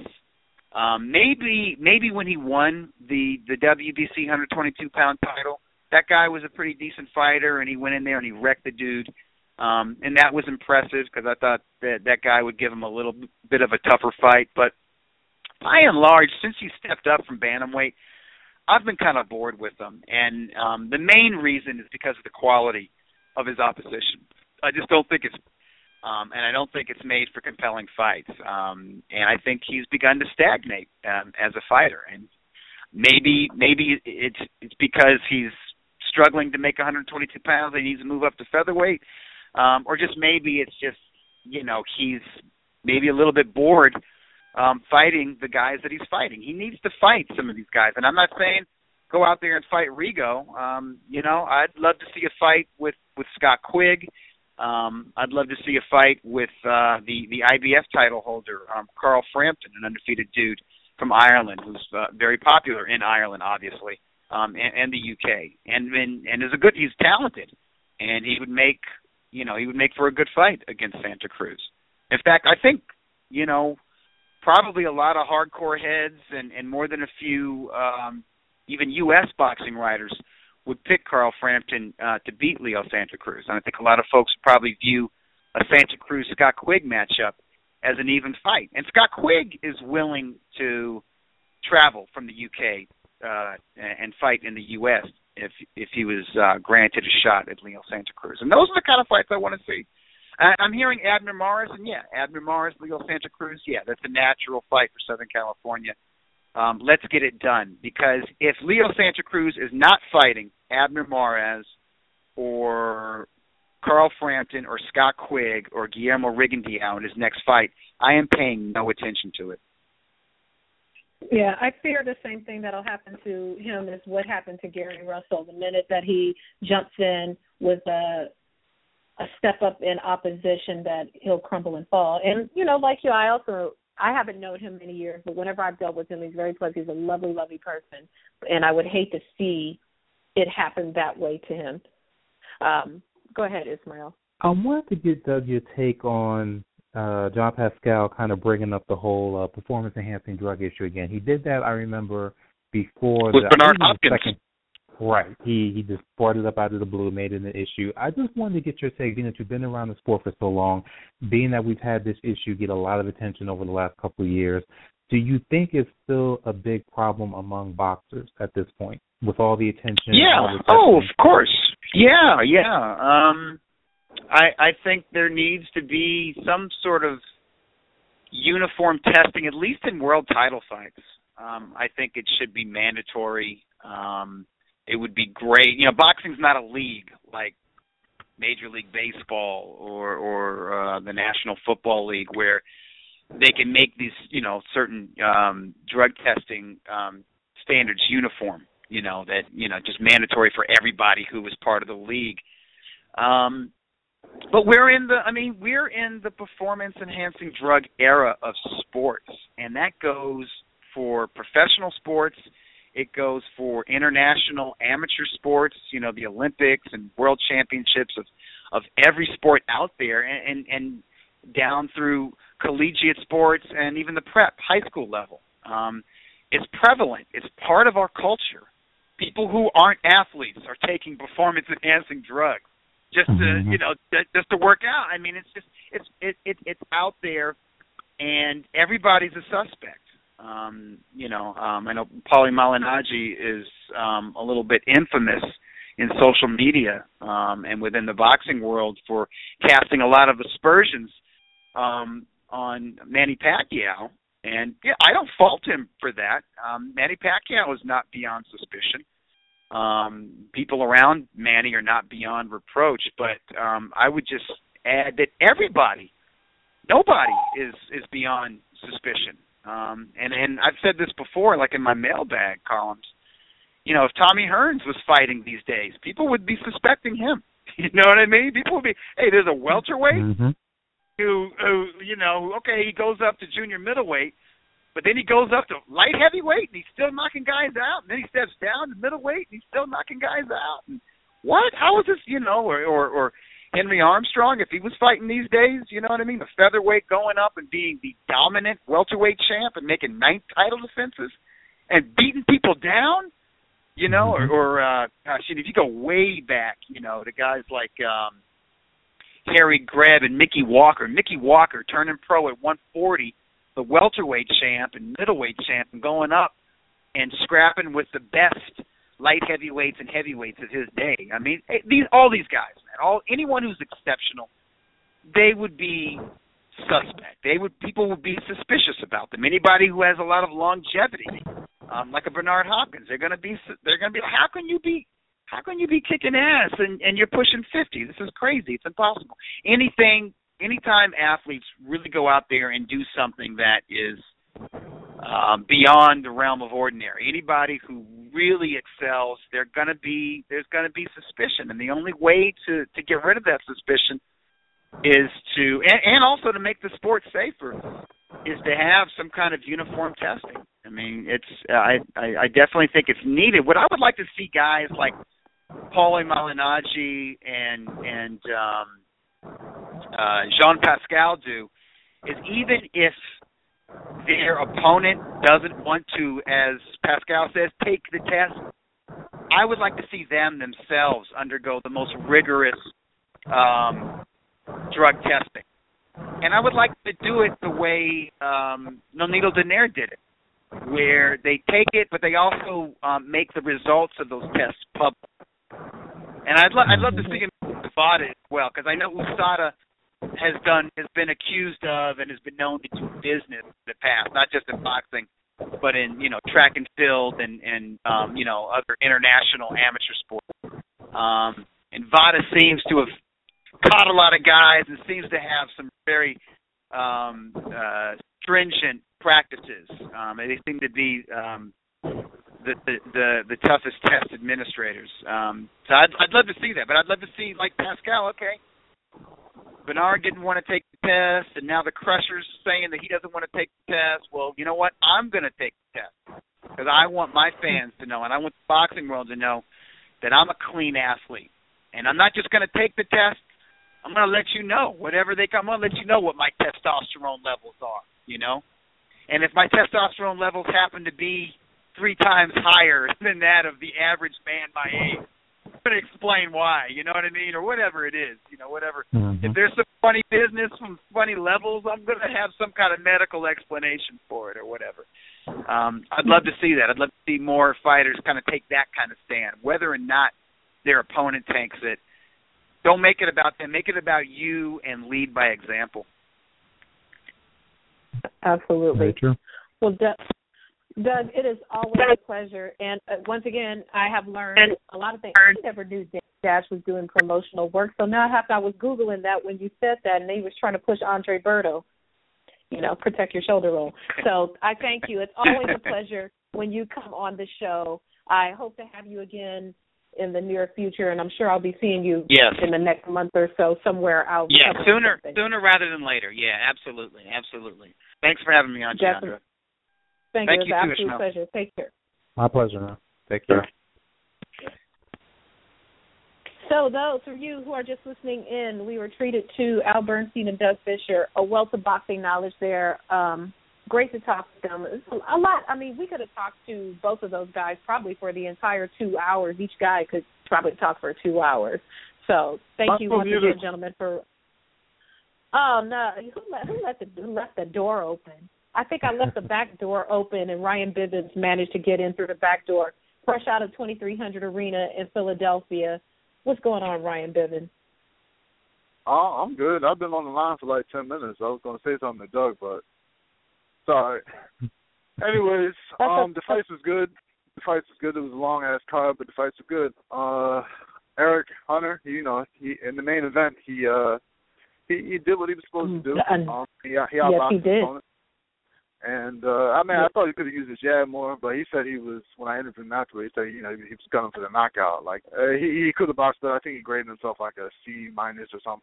Uh, but you know, he, I think he clearly won the fight. Uh, you know, all and numbers. You know, I think he's he's, he's arguably uh, maybe the the most talented featherweight in, in the world. It's just you know a matter of does he let his hands go enough to know compete at the at the highest level, and uh, you know we'll, have to find out. Excellent, excellent. And um I got a chance to watch most of the card, but then the the broadcast started. And while I was watching, he was just killing kid with left hooks, left hooks, left hooks, left hooks. Every time I looked up, there was a left hook connecting there to the point that I started to duck anytime he raised his left hand. So yeah, definitely a great um display by Eric Hunter. You said you were going to get him on the show. Is that what I heard you say? Susan? What? I, I Didn't- hear the question. What was the question? Whatever. Whatever, Ryan. You heard the question. What? no, I didn't hear the question. I'm driving home. I can't Oh, hear I- that well. You can't drive that. No, I I was just teasing you. I said you mentioned. I said, did you say you were going to get Eric Hunter on the show next week? Is that what you said? Oh, oh yeah. If you want one show, I can bring one show. No problem. Yeah, we'll get Eric Hunter on the show to talk about his victory because yeah, it was a, a great looking victory, and uh, I'm sure his peeps would like to hear from him, and his detractors might want to hear from us. It don't matter. We just like to talk to fighters on this show, so we're due to have a fighter because we haven't had one on in a few weeks. So we'll look for Eric Hunter. If I'm not mistaken, we're going to have Tom Loeffler on with us next week. What? So that'll be a good I, show. I, I, I would like to have 50 Cent come on with him because that's who walked into the ring tonight. oh, really? Hmm. Yeah, 50 Well, he was he was literally in the ring as like the fighters were being, you know, uh, you know, uh, given the tail of the tape and everything being announced. Yeah, 50 was right there.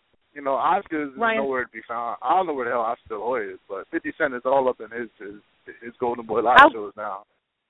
I'll give you the G-rated version of that, Ryan. If you could make that happen, it would be a lovely show. Once we get onto the Google Talk, I will give you the real Jeandra response of what we need to do to make that show happen. But you know, I can't speak that way on the air. So, I'm glad it was a great show. I'm glad you went out there. Look for the coverage tomorrow or the next day on badculture.net because it is late on the East Coast and Vivian stayed for the whole card, as did uh, Daryl Cobb. Shout out to Daryl Cobb all the great work he does out there. If you're in Philly and need photo stuff, sports photo stuff, please get in touch with him. He is awesome. And so once again, thanks, Ryan. I'm glad you are back with us. So we I saved the good topic. Well, not the good topic, but I saved us some stuff to talk about because I didn't want to give away the whole farm to our guests. We needed something to uh show. Let us talk about. Huh? Wait, hold on. Hey, you Hello, went out for a second. I can't Can you hear guys hear me? Yeah. Can you hear me? Okay, there we go. Yeah, Sorry can- about Yeah, that. now we can. Uh, sorry, guys. Sorry about that. Let us talk about. Hmm. Let's talk about Jermaine Taylor. Oh my God, that guy needs help. I'm really fear. I really fear for him. I, I'm very. I, I'm just. I'm afraid. I'm really afraid for this guy. I mean, we knew he wasn't. You know, there were a few marbles missing out of the pack, but this is getting crazy. First, Divine shows up, and I'm like, okay, well, it's a holiday. You know, he doesn't really have a. I mean, he kind of has a fight coming, but then they said he wasn't fighting because of the broken rib. So, you know, maybe he's just turning up on Martin Luther King Day. He's barbecuing with the fam. Maybe the parade is going by his house. He's turning up. No big deal. And then the story breaks after that that he's pulling guns, threatening to kill children and and, and people, and, and and just what the hell is he bipolar? You know, he left the ring because of brain issues before. Why is he still being licensed to fight? What the hell is up with Jermaine Taylor? I'm gonna get it to Ryan since you just jumped on with us. I mean, it's the guy's world champion. It's, hard to tell him that he's he's not allowed to fight. Uh, it's like, what are they to do with the belt? It's just, I guess it was vacated, but um. So yeah, it's, it's his mental thing needs to be evaluated. I, I it's about the money. You know, boxing is, is is a business. It's like Doug was talking about. People just trying to make money out of fighters. They're, they're not thinking about their well-being. They're just trying to make a buck out of them. I mean, if if if you want to know how much uh you know commissions and whatnot care about fighters, just read uh the piece on badculture.net about why my fight with Daryl uh, Bunting was canceled. They don't give yes. a fuck. Not not a single right. fuck. Zero. So, As a matter of fact, let me pull that article out. You know, what's your take on while um, you guys are responding? I'll pull out Ryan's post and I'll tweet it out right now. Um, what's your your thoughts on Jermaine Taylor, Ismael? He needs a serious intervention. I think, you know, uh his handlers and everything were thinking, okay, you know, we're, we'll at least get him to his, you know, we'll get him one last payday. Worst comes to worst, if he has to go to jail, at least he has some money in his pocket, or at least money in his family's pocket before he has to go away. He has a title, he'll get a good payday against more, you know, at least something, right? But he, the way he's going, he's not even going to get to his uh his court date. You know, if, if what happened was true about him actually putting a gun to a guy's temple, and then you see him dancing afterward, he's going to end up killing somebody. If not That's somebody right. random out in the street, it's going to be somebody with his family. I mean, we can't. It's not even an exaggeration at this point. You know, we saw a similar situation. I think it kind of reminds me in wrestling what happened with Chris Benoit. You know, he ended up killing his family. He didn't even know how bad Yeah. his brain was. He had, had the brain of a uh, like an 80 year old man. So I know that Yeah. they claim that you know Jermaine passed all the tests and everything before he got licensed and all that, but obviously they they missed some emotional tests because this didn't just come out of the blue. I mean, this behavior has probably been going on for some time now and it's just been hidden. So I mean, it- the last uh, thing he should be doing is boxing. Go. I was going to ahead, say Ryan. that um, you know, because you know there's no national boxing commission and uh, everything is, is you know it's simply a lot easier to pass uh, medical evaluations in certain states as opposed to other states. I Mm, mean, uh, and no, no, there's no like you know set criteria that any state has to operate by. So I mean, this state might do this good, but they do that bad, and another state might do uh, the thing that they do bad good, but they do another thing bad. So it's, I mean, it, there's really no uniformity with um, you know how to how to uh, test fighters properly. Mhm.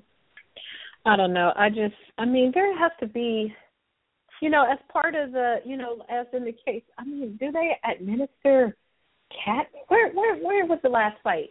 The the fight against Soliman. Alabama, Mississippi. Where was that I fight? I think it was Mississippi, right? You know, the athletic Think- commission down there and they're not taking cat scans or some type of something?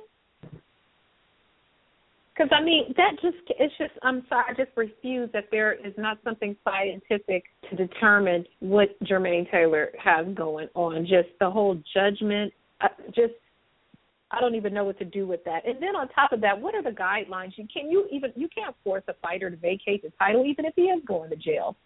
You know, then they kind of concoct some type of because he's what the IBF middleweight champion. They're going to concoct the IBF doesn't do all the bullshit like the WBA with the interim super extra holding the placeholder middleweight title. They're not going to do all that. So, you know, now we get held hostage with Jermaine Taylor with his belt. Jermaine Taylor going to jail or at, into some type of. if I think if he he goes to jail, jail? the IBF will probably strip him because that that would. I think that that gives him like you know enough grounds.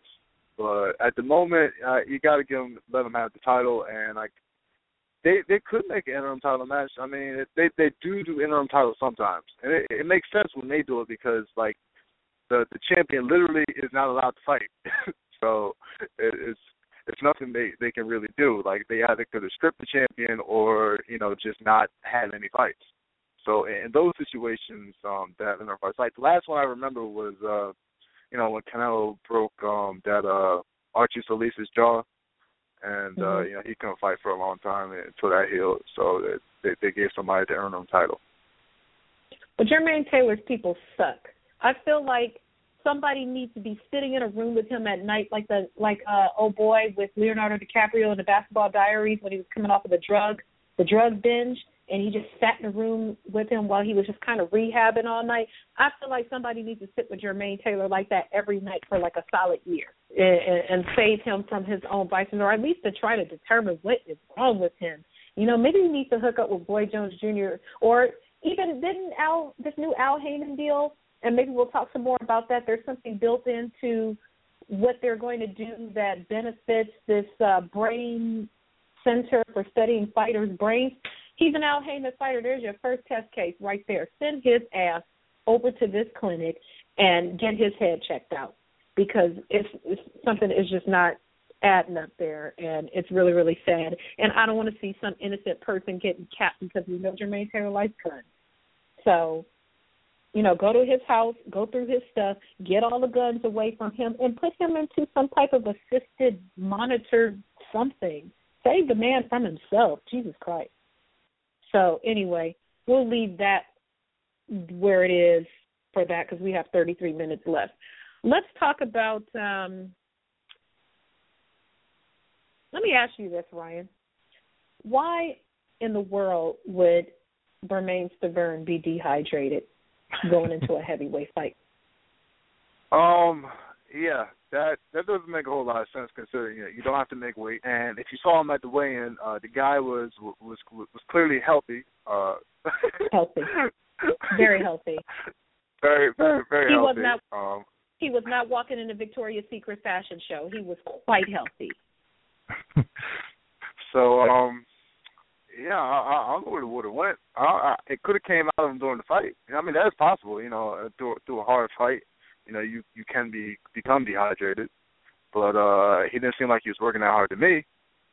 And mm-hmm. I mean his, his his training camp was a little unbelievable. Uh I, I he he said in, in some interview I read somewhere that he was he was running like, you know, uh three uh, three miles at like a six minute mile pace and like it's if he don't, if he don't two hundred and fifty pound man running no uh, consecutive six minutes. I don't think he can, he run one mile in under six minutes. Come on now. Now, people follow me on Twitter, and I run nearly every goddamn day. Now, I'm not skinny by any means. I'm kind of healthy, and I'm sure I'm running quite a bit faster than Bermane Stiverne, and I run nearly every single day. His big ass is not running nobody six minute miles for training camp. Um, I no, Mm-mm. a six minute mile that's like something. That's insane. Somebody from Ghana. It, it, it, apparently he was doing like three. He said he was he was running three miles at the six minute mile pace. I'm like, yo, come that's on now. Olympic. Like, come on, man.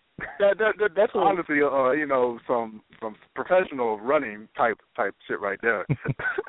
Let me help you. Let me help you with that. Now, I use the Nike Plus app, and Nike should send me a check for saying that on the air.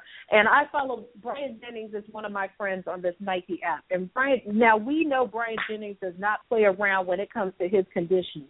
And I can see, you know, all your friends, you can see the pace that they run at. Bryant Jennings runs nine and ten miles at like, I don't know, like his fastest will be like seven and a half minutes. You mean to tell me Bermane Stiverne can outrun Bryant Jennings?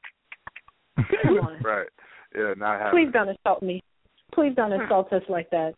So Bermane, I think Bermane was eating too much of that damn top ramen that we saw him eating in the um all access. Try to lose two weight and just was hungry and thirsty. And why are you losing weight anyway? You're a heavyweight. I don't know. You knew you were fighting Deontay Wilder. Deontay Wilder is a slim, trim guy. He keeps himself pretty fit. So if you waited to the last minute to try to lose some weight, and why you needed to lose weight is beyond me. That's that's on you. And really stupid. Yeah. But yeah, did you, but did I, you, it, uh, he could have made a mistake and simply not drank water that day. You know, maybe his mind was on other things.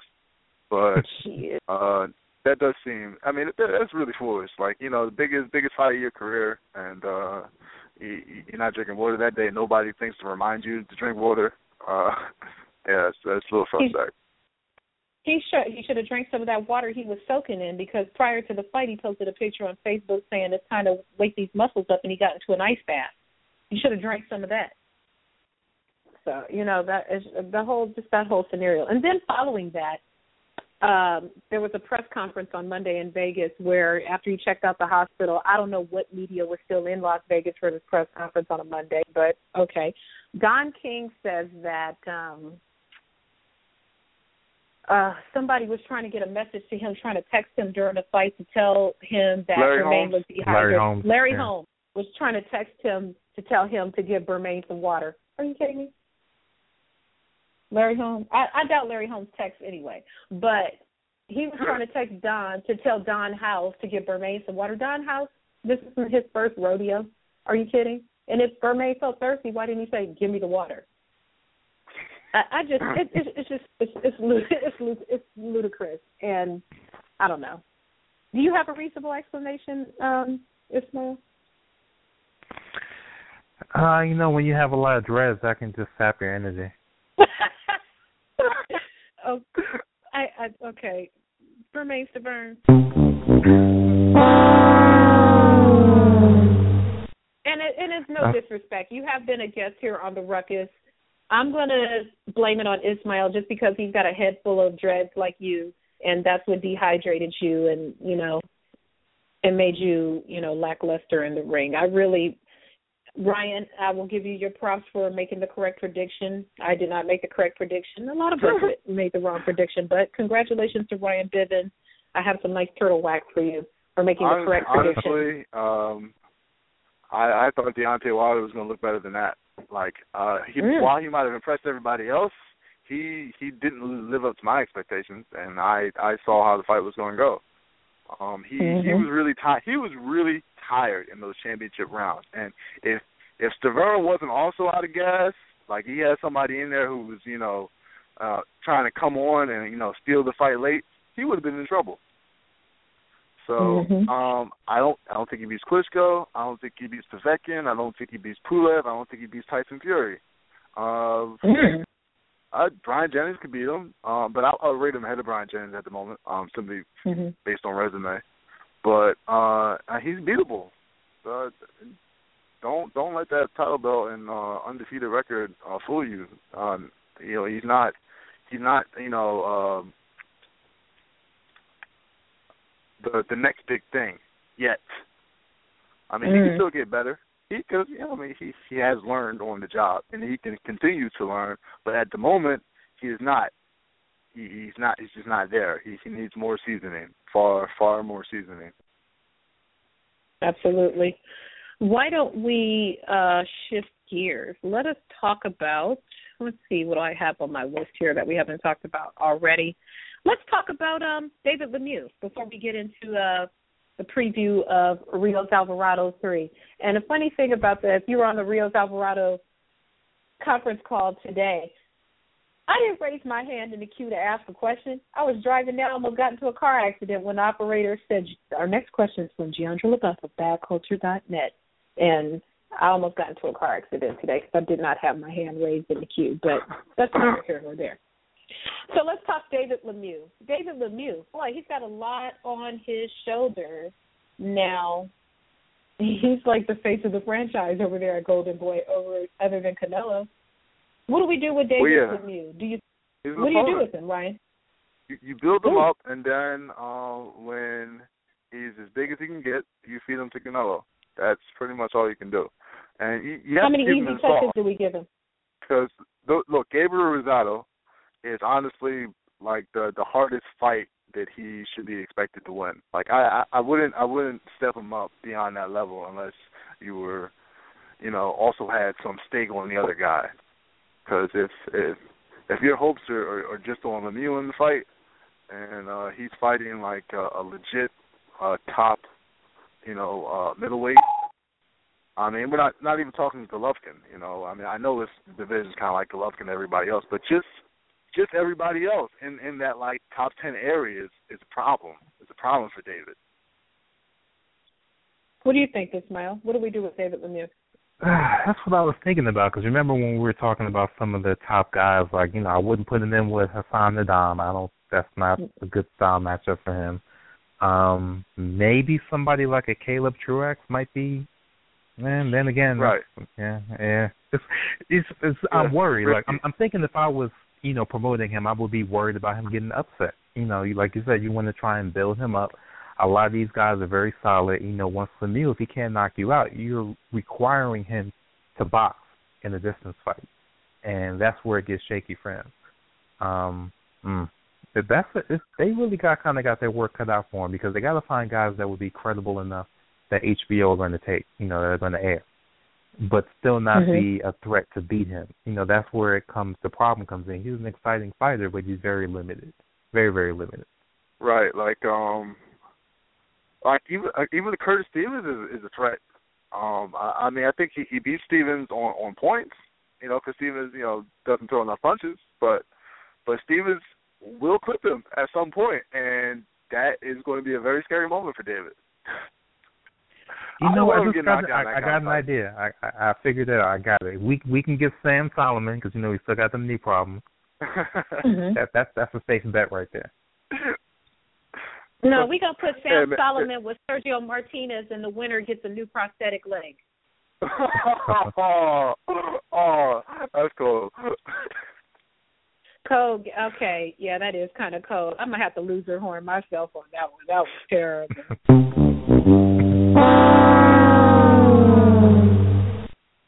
I'm sorry, Sergio. You still fine though, but and then I mean, even you know somebody like a Tureano Johnson, I think he would he would Oh, my probably God. end up mauling. That that's uh, a great fight. Tureano Yeah, that would be and an Lemieux, exciting that one. that's fireworks. That I would love to see that, and um I would expect Tureano to win because Tureano has a he has a good chin. Uh He Mhm. would get hurt, you know, he, he does get clipped, but I think he can kind of walk through enough bombs and and uh, you know put it on Lemieux. 'Cause I think Mm. Lemieux fold Lemieux would fold under pressure. And if you if Maybe- you can just withstand his assault and not break down, you will get him. maybe we could put you could if you did that Tureano Johnson versus David Lemieux, you could put it on the undercard of uh, Klitschko Jennings because now you have a Gary Shaw fighter, and then you have uh, Tureano who is a Gary Shaw fighter, Roc Nation fighter, and you build a whole right. card around that. Ryan, you might be onto something there because we were trying to figure out earlier. We talked to Ismael and I talked about this earlier of what how would you place where would you promote David Lemieux at? He has no he has no fan base here. I mean, he's somewhat known in Canada. That's debatable, but he's far from being like the guy of Canada. So he needs some place to build up his reputation here. Space guy too, if he's with an American-based promoter. So that could be a good look tip for him. Okay, y'all heard it here. If they make that fight, we we match made it. We're not getting a check, but we match made Tureano Johnson versus David Lemieux on the undercard for uh, Klitschko versus Jennings. So you heard it here first. And if that doesn't happen, we didn't say that. We were just Uh, talking in speaking of. Jennings, he was he was at he was at the card tonight. Every every every like major Philly fighter was there, and um even Danny Garcia, and he he rarely shows up to Hmm. the fights in the city. Yeah, there. Uh, Bryant Jennings was there. Um, uh, uh, Jesse Hart was there. Um, Was Hank there? who? who? Hank, Hank Lundy. Lundy. Hank? No, I didn't see Hank. No, Hank. Hank is. Funny thing about Hank, uh, he is not universally loved in his uh, home city of Philadelphia. Oh, I'm not surprised. Right. Like he, he has burned bridges with uh, quite a few people that uh, he probably doesn't want to run into. Oh. Uh oh. I've I've, I've Especially heard at the that, ECW arena, you don't want to you don't want to be getting in no beef in there. well, sorry, but Danny Garcia, interesting, interesting, interesting. Oh yeah, Steve Cunningham was Really? there too. Um, yeah, he's got that fight coming up. Let's go. Yeah. Mhm. But yeah, matter of fact, we should get him on the show. Yeah, See, I was matter of fact, I thinking think that's because a great idea. You were mentioning about. Wilder, um, you know, what to do with him once his hand fracture heals. They may not want to put him in with a Tyson Fury. You think they would take a risk and put him in with Cunningham? Um, probably. They, they, they, I, I could see him risking that, but um, Mm-mm. Cunningham, Cunningham was with main events. Cunningham was with main events, and that's the problem. Like main events is not working with ain't working with Kathy Duva. Not at all. And not Oh, yeah, with that's right. Al Haymon is, is the big roadblock here. I think main events has just made it so clear that they do not like Showtime, and uh Oh yeah, that's true. I mean they, they, Very they troll them all the time. So I just don't see any Please, of their I- fighting on that network. I think Kathy ought to step her troll game up a hundred thousand trillion and say, Hell yeah, we'll work with you and go sit right next to Al Haymon and Adonis. Like, what's up, y'all? Keep out the popcorn? I would get but that's just me. I'm just an asshole like that. I would go sit right next to him like good seats, huh? And you know, and watch a good fight. So Kathy, that's okay. Go ahead. Just sit next to him, girl. Just sit right on next to him and make your fight, make your money. Nothing wrong with that. Let's see. 19 minutes. We're under 20 minutes, guys. What do you guys want to talk about? What do you want to talk about, Ryan? Um, I don't know. What's well, I, I missed like the first hour of the show. So, what topics did you cover then?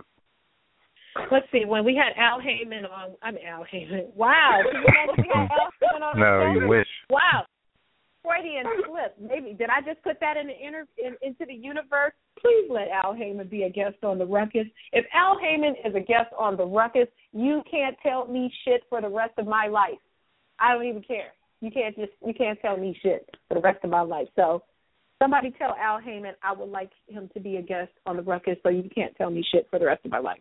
But Al Bernstein was on the show at the top of the show and we talked at length about uh Wilder Stiverne um, oh, here's something we didn't talk about. Let's talk about Bob Arum being a hater. No Chavez Jr. versus Fonfara. Let's talk about that. Chavez, oh, who else man, Chavez Jr. That, tweeted out that that because Fonfara would beat the hell out of Chavez. Yeah, that was a good fight. I was looking forward to that. You know, for those of you missed it, Chavez Jr. tweeted out that he was uh, next in the ring on April something uh, against Fonfara. Bob Arum promptly said, "No, the hell he's not. We going to court. He ain't fighting nobody because he's still entangled into some issues with uh top rank." Now, Ryan well, Bivins Top said Rank he will let it to happen as long as they get to promote it. Like as as long as everything is you know done by their usual standards, uh, they're fine. And um Mm-hmm. people just assume that because uh Chavez is with Al Haymon, Al Haymon is going to do whatever he wants. hmm And yeah, that that's what Top Rank wouldn't allow. But I mean, they they can't stop uh, Chavez from having an advisor. True. Absolutely. Even if it's an advisor that they don't like, you can't tell them and who to hire or work for. Ismael, what do you think of uh, the matchup of uh, Chavez Jr. versus Fonfara? He would be in some What trouble with uh Fonfara. Yeah, it should be at 175 because you know that's where Fonfara competes at. But you know Chavez is the A side, quote unquote. So, but that's that's better for him, you know, because I mean if he can't make 175, I mean God, what does that say? That should be a perfect, comfortable weight for him. Um, but Fonfara, he's a, he's a legit fighter. He has a good punch. He's very sturdy. Um, Chavez wouldn't be able to bully him like he's done a lot of fighters, so he would have to dig deep in that one. I was actually kind of impressed that he would take a fight like that. Um, Yeah. but at the same time, you have to go ahead, Ryan. the the way I look at it is that he doesn't know who Fonfara is. That, that that's what I'm thinking because remember there, there, there was a point in time where Nathan Cleverly announced that he was going to fight um uh, what's his name Junior Makabu. I was like, oh, you, you lost your damn mind. Fighting Junior Makabu at cruiserweight. So uh, eventually he, you know, somebody got around to was like, yo, uh, this dude is a problem, and uh, we need to get out of this fight. And he he he got out of the fight. So I'm I'm thinking uh maybe they they go the same route there. You know, i i if it even you know gets to that stage because you know it, it probably will be a struggle to um to you know to to you know get past Bob Arum uh for this fight. I don't understand why Bob Arum uh, needs to be involved with it. Honestly, um they they should just cut him a check and you know let them do whatever the hell they want. I well, what else does Bob need besides money? I I really don't understand why he needs to involve himself. He should just ask for the money and let let him fight uh, whoever he wants to fight uh, wherever he wants to fight on whatever card he wants to fight. I think in situations like that, and you see it in music too, when it's uh, a promoter or label head, when they built somebody up from the beginning, they take it real personal. You know, when you want to branch out and leave, and they normally will fight tooth and nail to prevent that from happening. I think that's what it is in this case. He's a, he feels that he's made the Chavez brand. He was with him, you know, for months. You know, he's not months, years when he was looking horrible on those uh Pacquiao undercards all them other undercards from 2009, 2008. So he figures now he should be getting the proper payoff for the you know all that time and money spent, and he feels like, no, I'm not, I'm not letting anybody else reap the rewards. I think that's all it is. Just being vindictive. Could be. Mm-hmm. And asking asking Arum not to be is just kind of crazy. I mean, you see what happened when remember when Donaire tried to call himself leaving and going to Golden Boy? How quickly that got nipped in the butt. Yeah, Arum. I mean, he hasn't lost in court yet, as far as I know. So I kind of think that this fight probably isn't going to happen. I think he wants an extension on that contract, and until Chavez does that, he's he's not fighting because if he wants to wait out this contract, wasn't that his contract is until what, like 2016, right? Yeah, that's what they claim, but Chavez people claim his contract already expired. So, um, I'm just I'm yo I I don't know who's telling the truth. That that's what it really comes down to. I got you know two different stories. If if Arum's story is true, then the fight's not happening. If you know Chavez's story is true, then the fight might happen. And that's the other thing is like you know Chavez would have to come out of pocket to go to court with his own lawyers and try and prove that case if he has the the money to do that. Especially when you're not earning, you know, you're sitting on the shelf not fighting. And that's where top rank normally I think normally wins out in that case. They just have more money than everybody else to fight and prolong it as long as possible. You saw Oh, the same no. thing. We saw the same thing pretty much happen with Ward. You know, when the, all that legal stuff, when he tried to fight, they got him nowhere.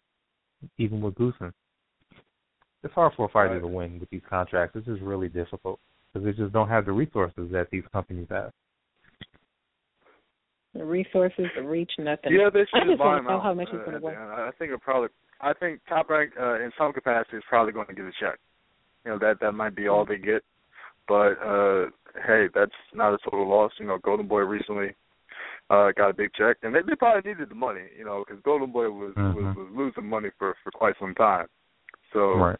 So departing with those Al Haymon fighters again, getting that revenue again, you know, they have a chance to. Um, it's just a, a question of whether or not uh, the people they have to build are worth building. Mm-hmm.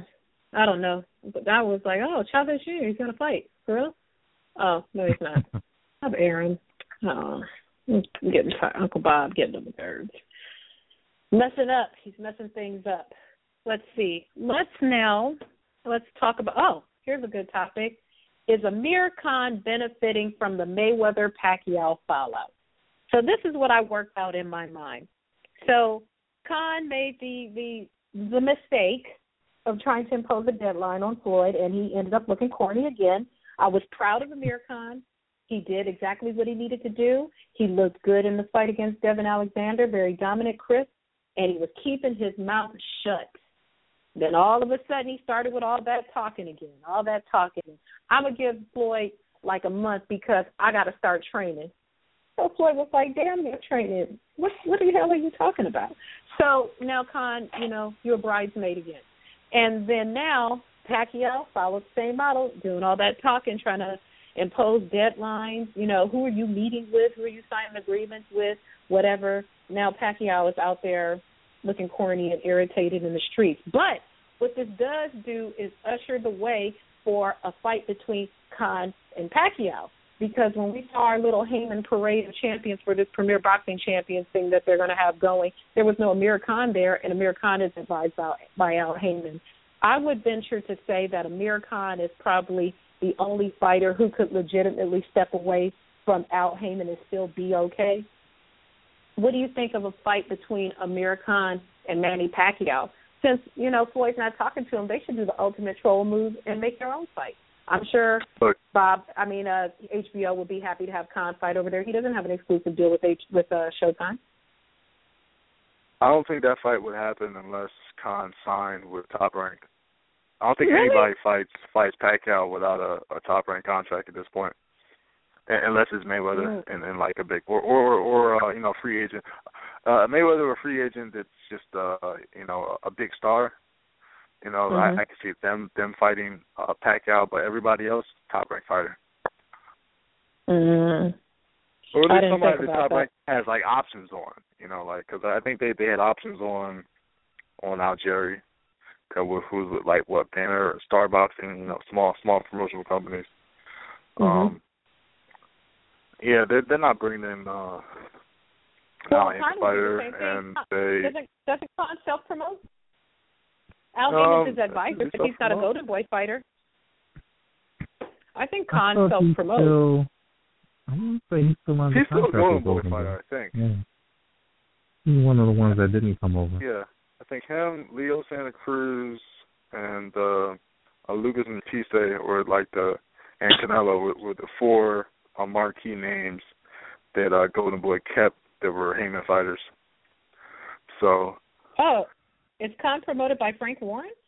No, no. Okay. no, just just Golden Boy. So um, you know, maybe you know because the Cold War's supposed to be over, and uh, Bob Bob likes Oscar again. So, but yeah, but I'll I would need to go, and if if the fight happened like as like a Golden Boy top rank co promotion, and I I just kind of I don't see Khan taking that fight because I because I don't see anybody negotiating you know uh, a good fight for him under under those circumstances, and I also don't think he can get out of his contract with uh, Al Haymon that easily. Shoot, I would try to get that fight. He can get out the contract. All he has to do is get on TV talking reckless about Al Haymon, and they'll kick his ass. yeah, that, that's in the contract. No negative comments to the media. Mhm. All he has to do is get on TV. Al Haymon ain't shit. Yeah, it's a wrap. he It's might like get filing sued for though. unemployment. That's all right. it's like filing for unemployment. You gotta let them fire you. But yeah, what, Well- what I'm thinking is if if, if this Mayweather Pacquiao fight falls out, we're probably going to see Pacquiao fight Jesse Vargas. Oh, I forgot about him. Jesus. Yeah. Yeah, make a fight in Vegas or Mikey Garcia. Um, Shoot, they fight. They fight in Vegas. Uh, Vargas might get another decision. I, Okay, you know, I, and I don't know take that fight in if because Mikey Garcia is is a quality fighter, Mm-hmm. and Bob Haymon. I mean, Al Haymon. No, no, Bob Bob Arum. Wow, fucking up name. uh, Bob Arum, you know, is, is is not really liking Mikey Garcia right now, and I think Mikey could possibly beat Pacquiao. Um, I really wouldn't rule that out because I think Mikey's a hell of a fighter. So if if Mikey were to beat Pacquiao, like what does Bob do? Because he knows that Mikey's not trying to stick around for another fight with Top Rank. Right. It would just you know put him in an awkward position. So I I don't see see that fight happening. I, I think that's a good look for him. He might want to try that one. In unrelated boxing news, just because this came up on my phone, I thought it was interesting. The New England Patriots had 11 of their 12 allotted game footballs underinflated by two pounds of air as required by NFL regulations, according to the league sources, either involved or familiar with the investigation of Sunday's AFC Championship game when the Patriots beat the Colts 45 to 7 to advance to their sixth Super Bowl. Underinflated balls. Hmm. I don't know. I'm not a football fan like that, so I just thought it was interesting for those of you who are listening to the show like football. You pay you Patriot haters, they in trouble for not inflating their balls properly. Okay, we are now with six minutes left. Preview Alvarado Rios. Eh, we don't have to really talk at nausea. We've talked a lot about Rios and Alvarado. We might as well just make predictions. Ismael, you first. On the conference call, Alvarado still sounds like a sick man. He just sounds Mm. sounds worn out. He just sounds broken. Um, I know Mm. everybody saw that uh shadow boxing footage. I know it's shadow boxing, but he just looked uncoordinated. It doesn't look like he's really had a true training camp to me. You know, everything that's going on with him, I just think he hasn't had the focus needed that you need to be a fighter and to really, you know, hone in on a big fight like this. I just think too much is going on around him, too much uh abuse in the ring in his last couple fights. So I would be surprised if Rios does not knock him out by the sixth round. I don't think he uh Alvarado has the ability to box like he did in the second fight. Okay. It's my uh Ryan. This fight is um should be compared to like uh, uh Vazquez uh, Marquez four. You know, just one fight too many in the series because one fighter is just clearly done. The other one isn't in, in great shape anymore, but you know he's got enough left to you know just kind of roll him, r- run over him, and uh you know Alvarado is that guy that's on his way out. This is will be his last hurrah, and um hopefully. I mean, because he's going to get beat up pretty bad. So he's. I think this will be his last fight, and um, it's it's not going to be entertaining. Going to be sad. Mm. Definitely, I agree. I don't see it going a distance. I'm going to say Rios by maybe seventh round stoppage. So that's my prediction for the fight this weekend. Let's see. Do we have any other fights this weekend? Let me get to my schedule here. So, of course, Rios Alvarado 3 will be taking place on HBO with uh, the co-featured fight Gilberto Ramirez versus Maxim Vlasov. No title fights on this card. It'll be taking place in Broomfield, Colorado. Our very, very new BadCulture.net contributor, Delano White Jr. Follow him on Twitter. Big D White, Big D E E White will be in Colorado covering Rios Alvarado three for Bad Culture. So, welcome to the Bad Culture family. Have a good time. Write some good stuff. So that's going on. He'll be out covering that. Also happening at night non broadcast fight. Chaz Witherspoon. Wow. Chaz Witherspoon is going to be fighting Corey Phelps in New Jersey. So yeah, non broadcast fight. And uh yeah, Oh. so there's a story about that Read- on the site. Yes, I tweeted the link. If you're in my timeline, go in my timeline. I just tweeted out Ryan's story. Ridiculous. Call the New Jersey State Athletic Commission and tell them they ain't shit.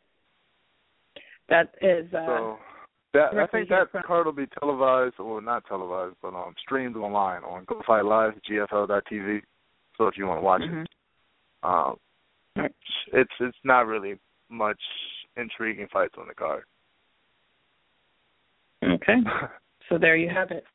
And then uh coming up uh next week, Monday the 26th, from San Antonio on Fox Sports One, Golden Boy Live card, Rocky Juarez versus Robinson Castellanos, and uh co-feature Travell Maison versus Nestor Rosas. So that's what we've got coming up uh to wrap up the flight activity. Looks like we got a caller. While we got two minutes left, we'll take this caller real quick. Caller, you are on with the ruckus. Uh who am I talking to? Hey, how you doing, Durando? This is Art. Art Mindset. What's up? What's Hey, up, Art. Art? How What's doing? up? H- how you What's doing? going on, man? We good. How are uh, you? Right here, man. Just l- listening to the radio, you know, to the radio show, and uh really quick, because I know that you know airtime's almost over, but I know you guys were talking about Deontay, and uh Mm-hmm. you know what? I see him, you know. uh DeClisco's coming up in age. He's like, you know, he's already gonna be 40, and he, let's say he takes one or two fights, and then they unify the titles. Um, Mhm. He's gonna be knocking out people, and and you gotta remember, Clis- this Klitschko does not have a chin, so I think he gets a little older, and Deontay's gonna be hungry, so I think he eventually knocks him out. It's just one, just wanted to throw that in. No problem. Yeah, he he looked he looked great. He he looked he was I was very very surprised and I enjoyed watching Wilder fight this weekend. You know, that's the kind of fight I've wanted to see him in for a while. And, you know, it put a lot of questions to rest. You know, he's still a young fighter, young in the game, but you know, he looked like a you know, a young lion and he did what he needed to do, so kudos to him. But uh we have 90 Yeah, and- and- left, so sh- And, Go ahead, and he, um. I mean, he rocked Germ- uh, uh, Remain. So you know, if he puts a hand on Klitschko's, boy's going down. all right, all right. Thanks, Art. Shout out to Brand one more time for us. Thanks a lot. Mindset, mindset, Brandon, and you know, of course, uh, Deontay Ward to the win, and he had his mind mindset to be the world heavyweight champion of the world. Because that's what champions That's do. it. Thank you. Champions do. All right, Art. Take care. Thanks a lot. All right. So with 60 seconds left, any final thoughts, Ismael? Uh, hopefully the Knicks will win another game this month. That's all I got to say. okay, Ryan. Um, I'm looking forward to seeing the Patriots lose the Super Bowl again because they will never win again. Oh, again. that'd be great. Cheaters.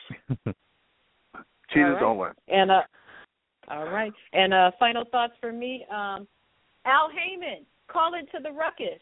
Seven one eight five zero eight nine eight five two. You know, I know you don't like to be on camera and stuff, but just call into the ruckus. You know, I won't tell nobody. just all the people who follow me on Twitter, and they'll tell their friends, but I'm not gonna tell nobody else. So with that, thank you for listening to the ruckus. Thank you, Al Bernstein. Thank you, Doug Fischer. This is the ruckus. Thank you, Ismael Ryan, and we're out. Good night.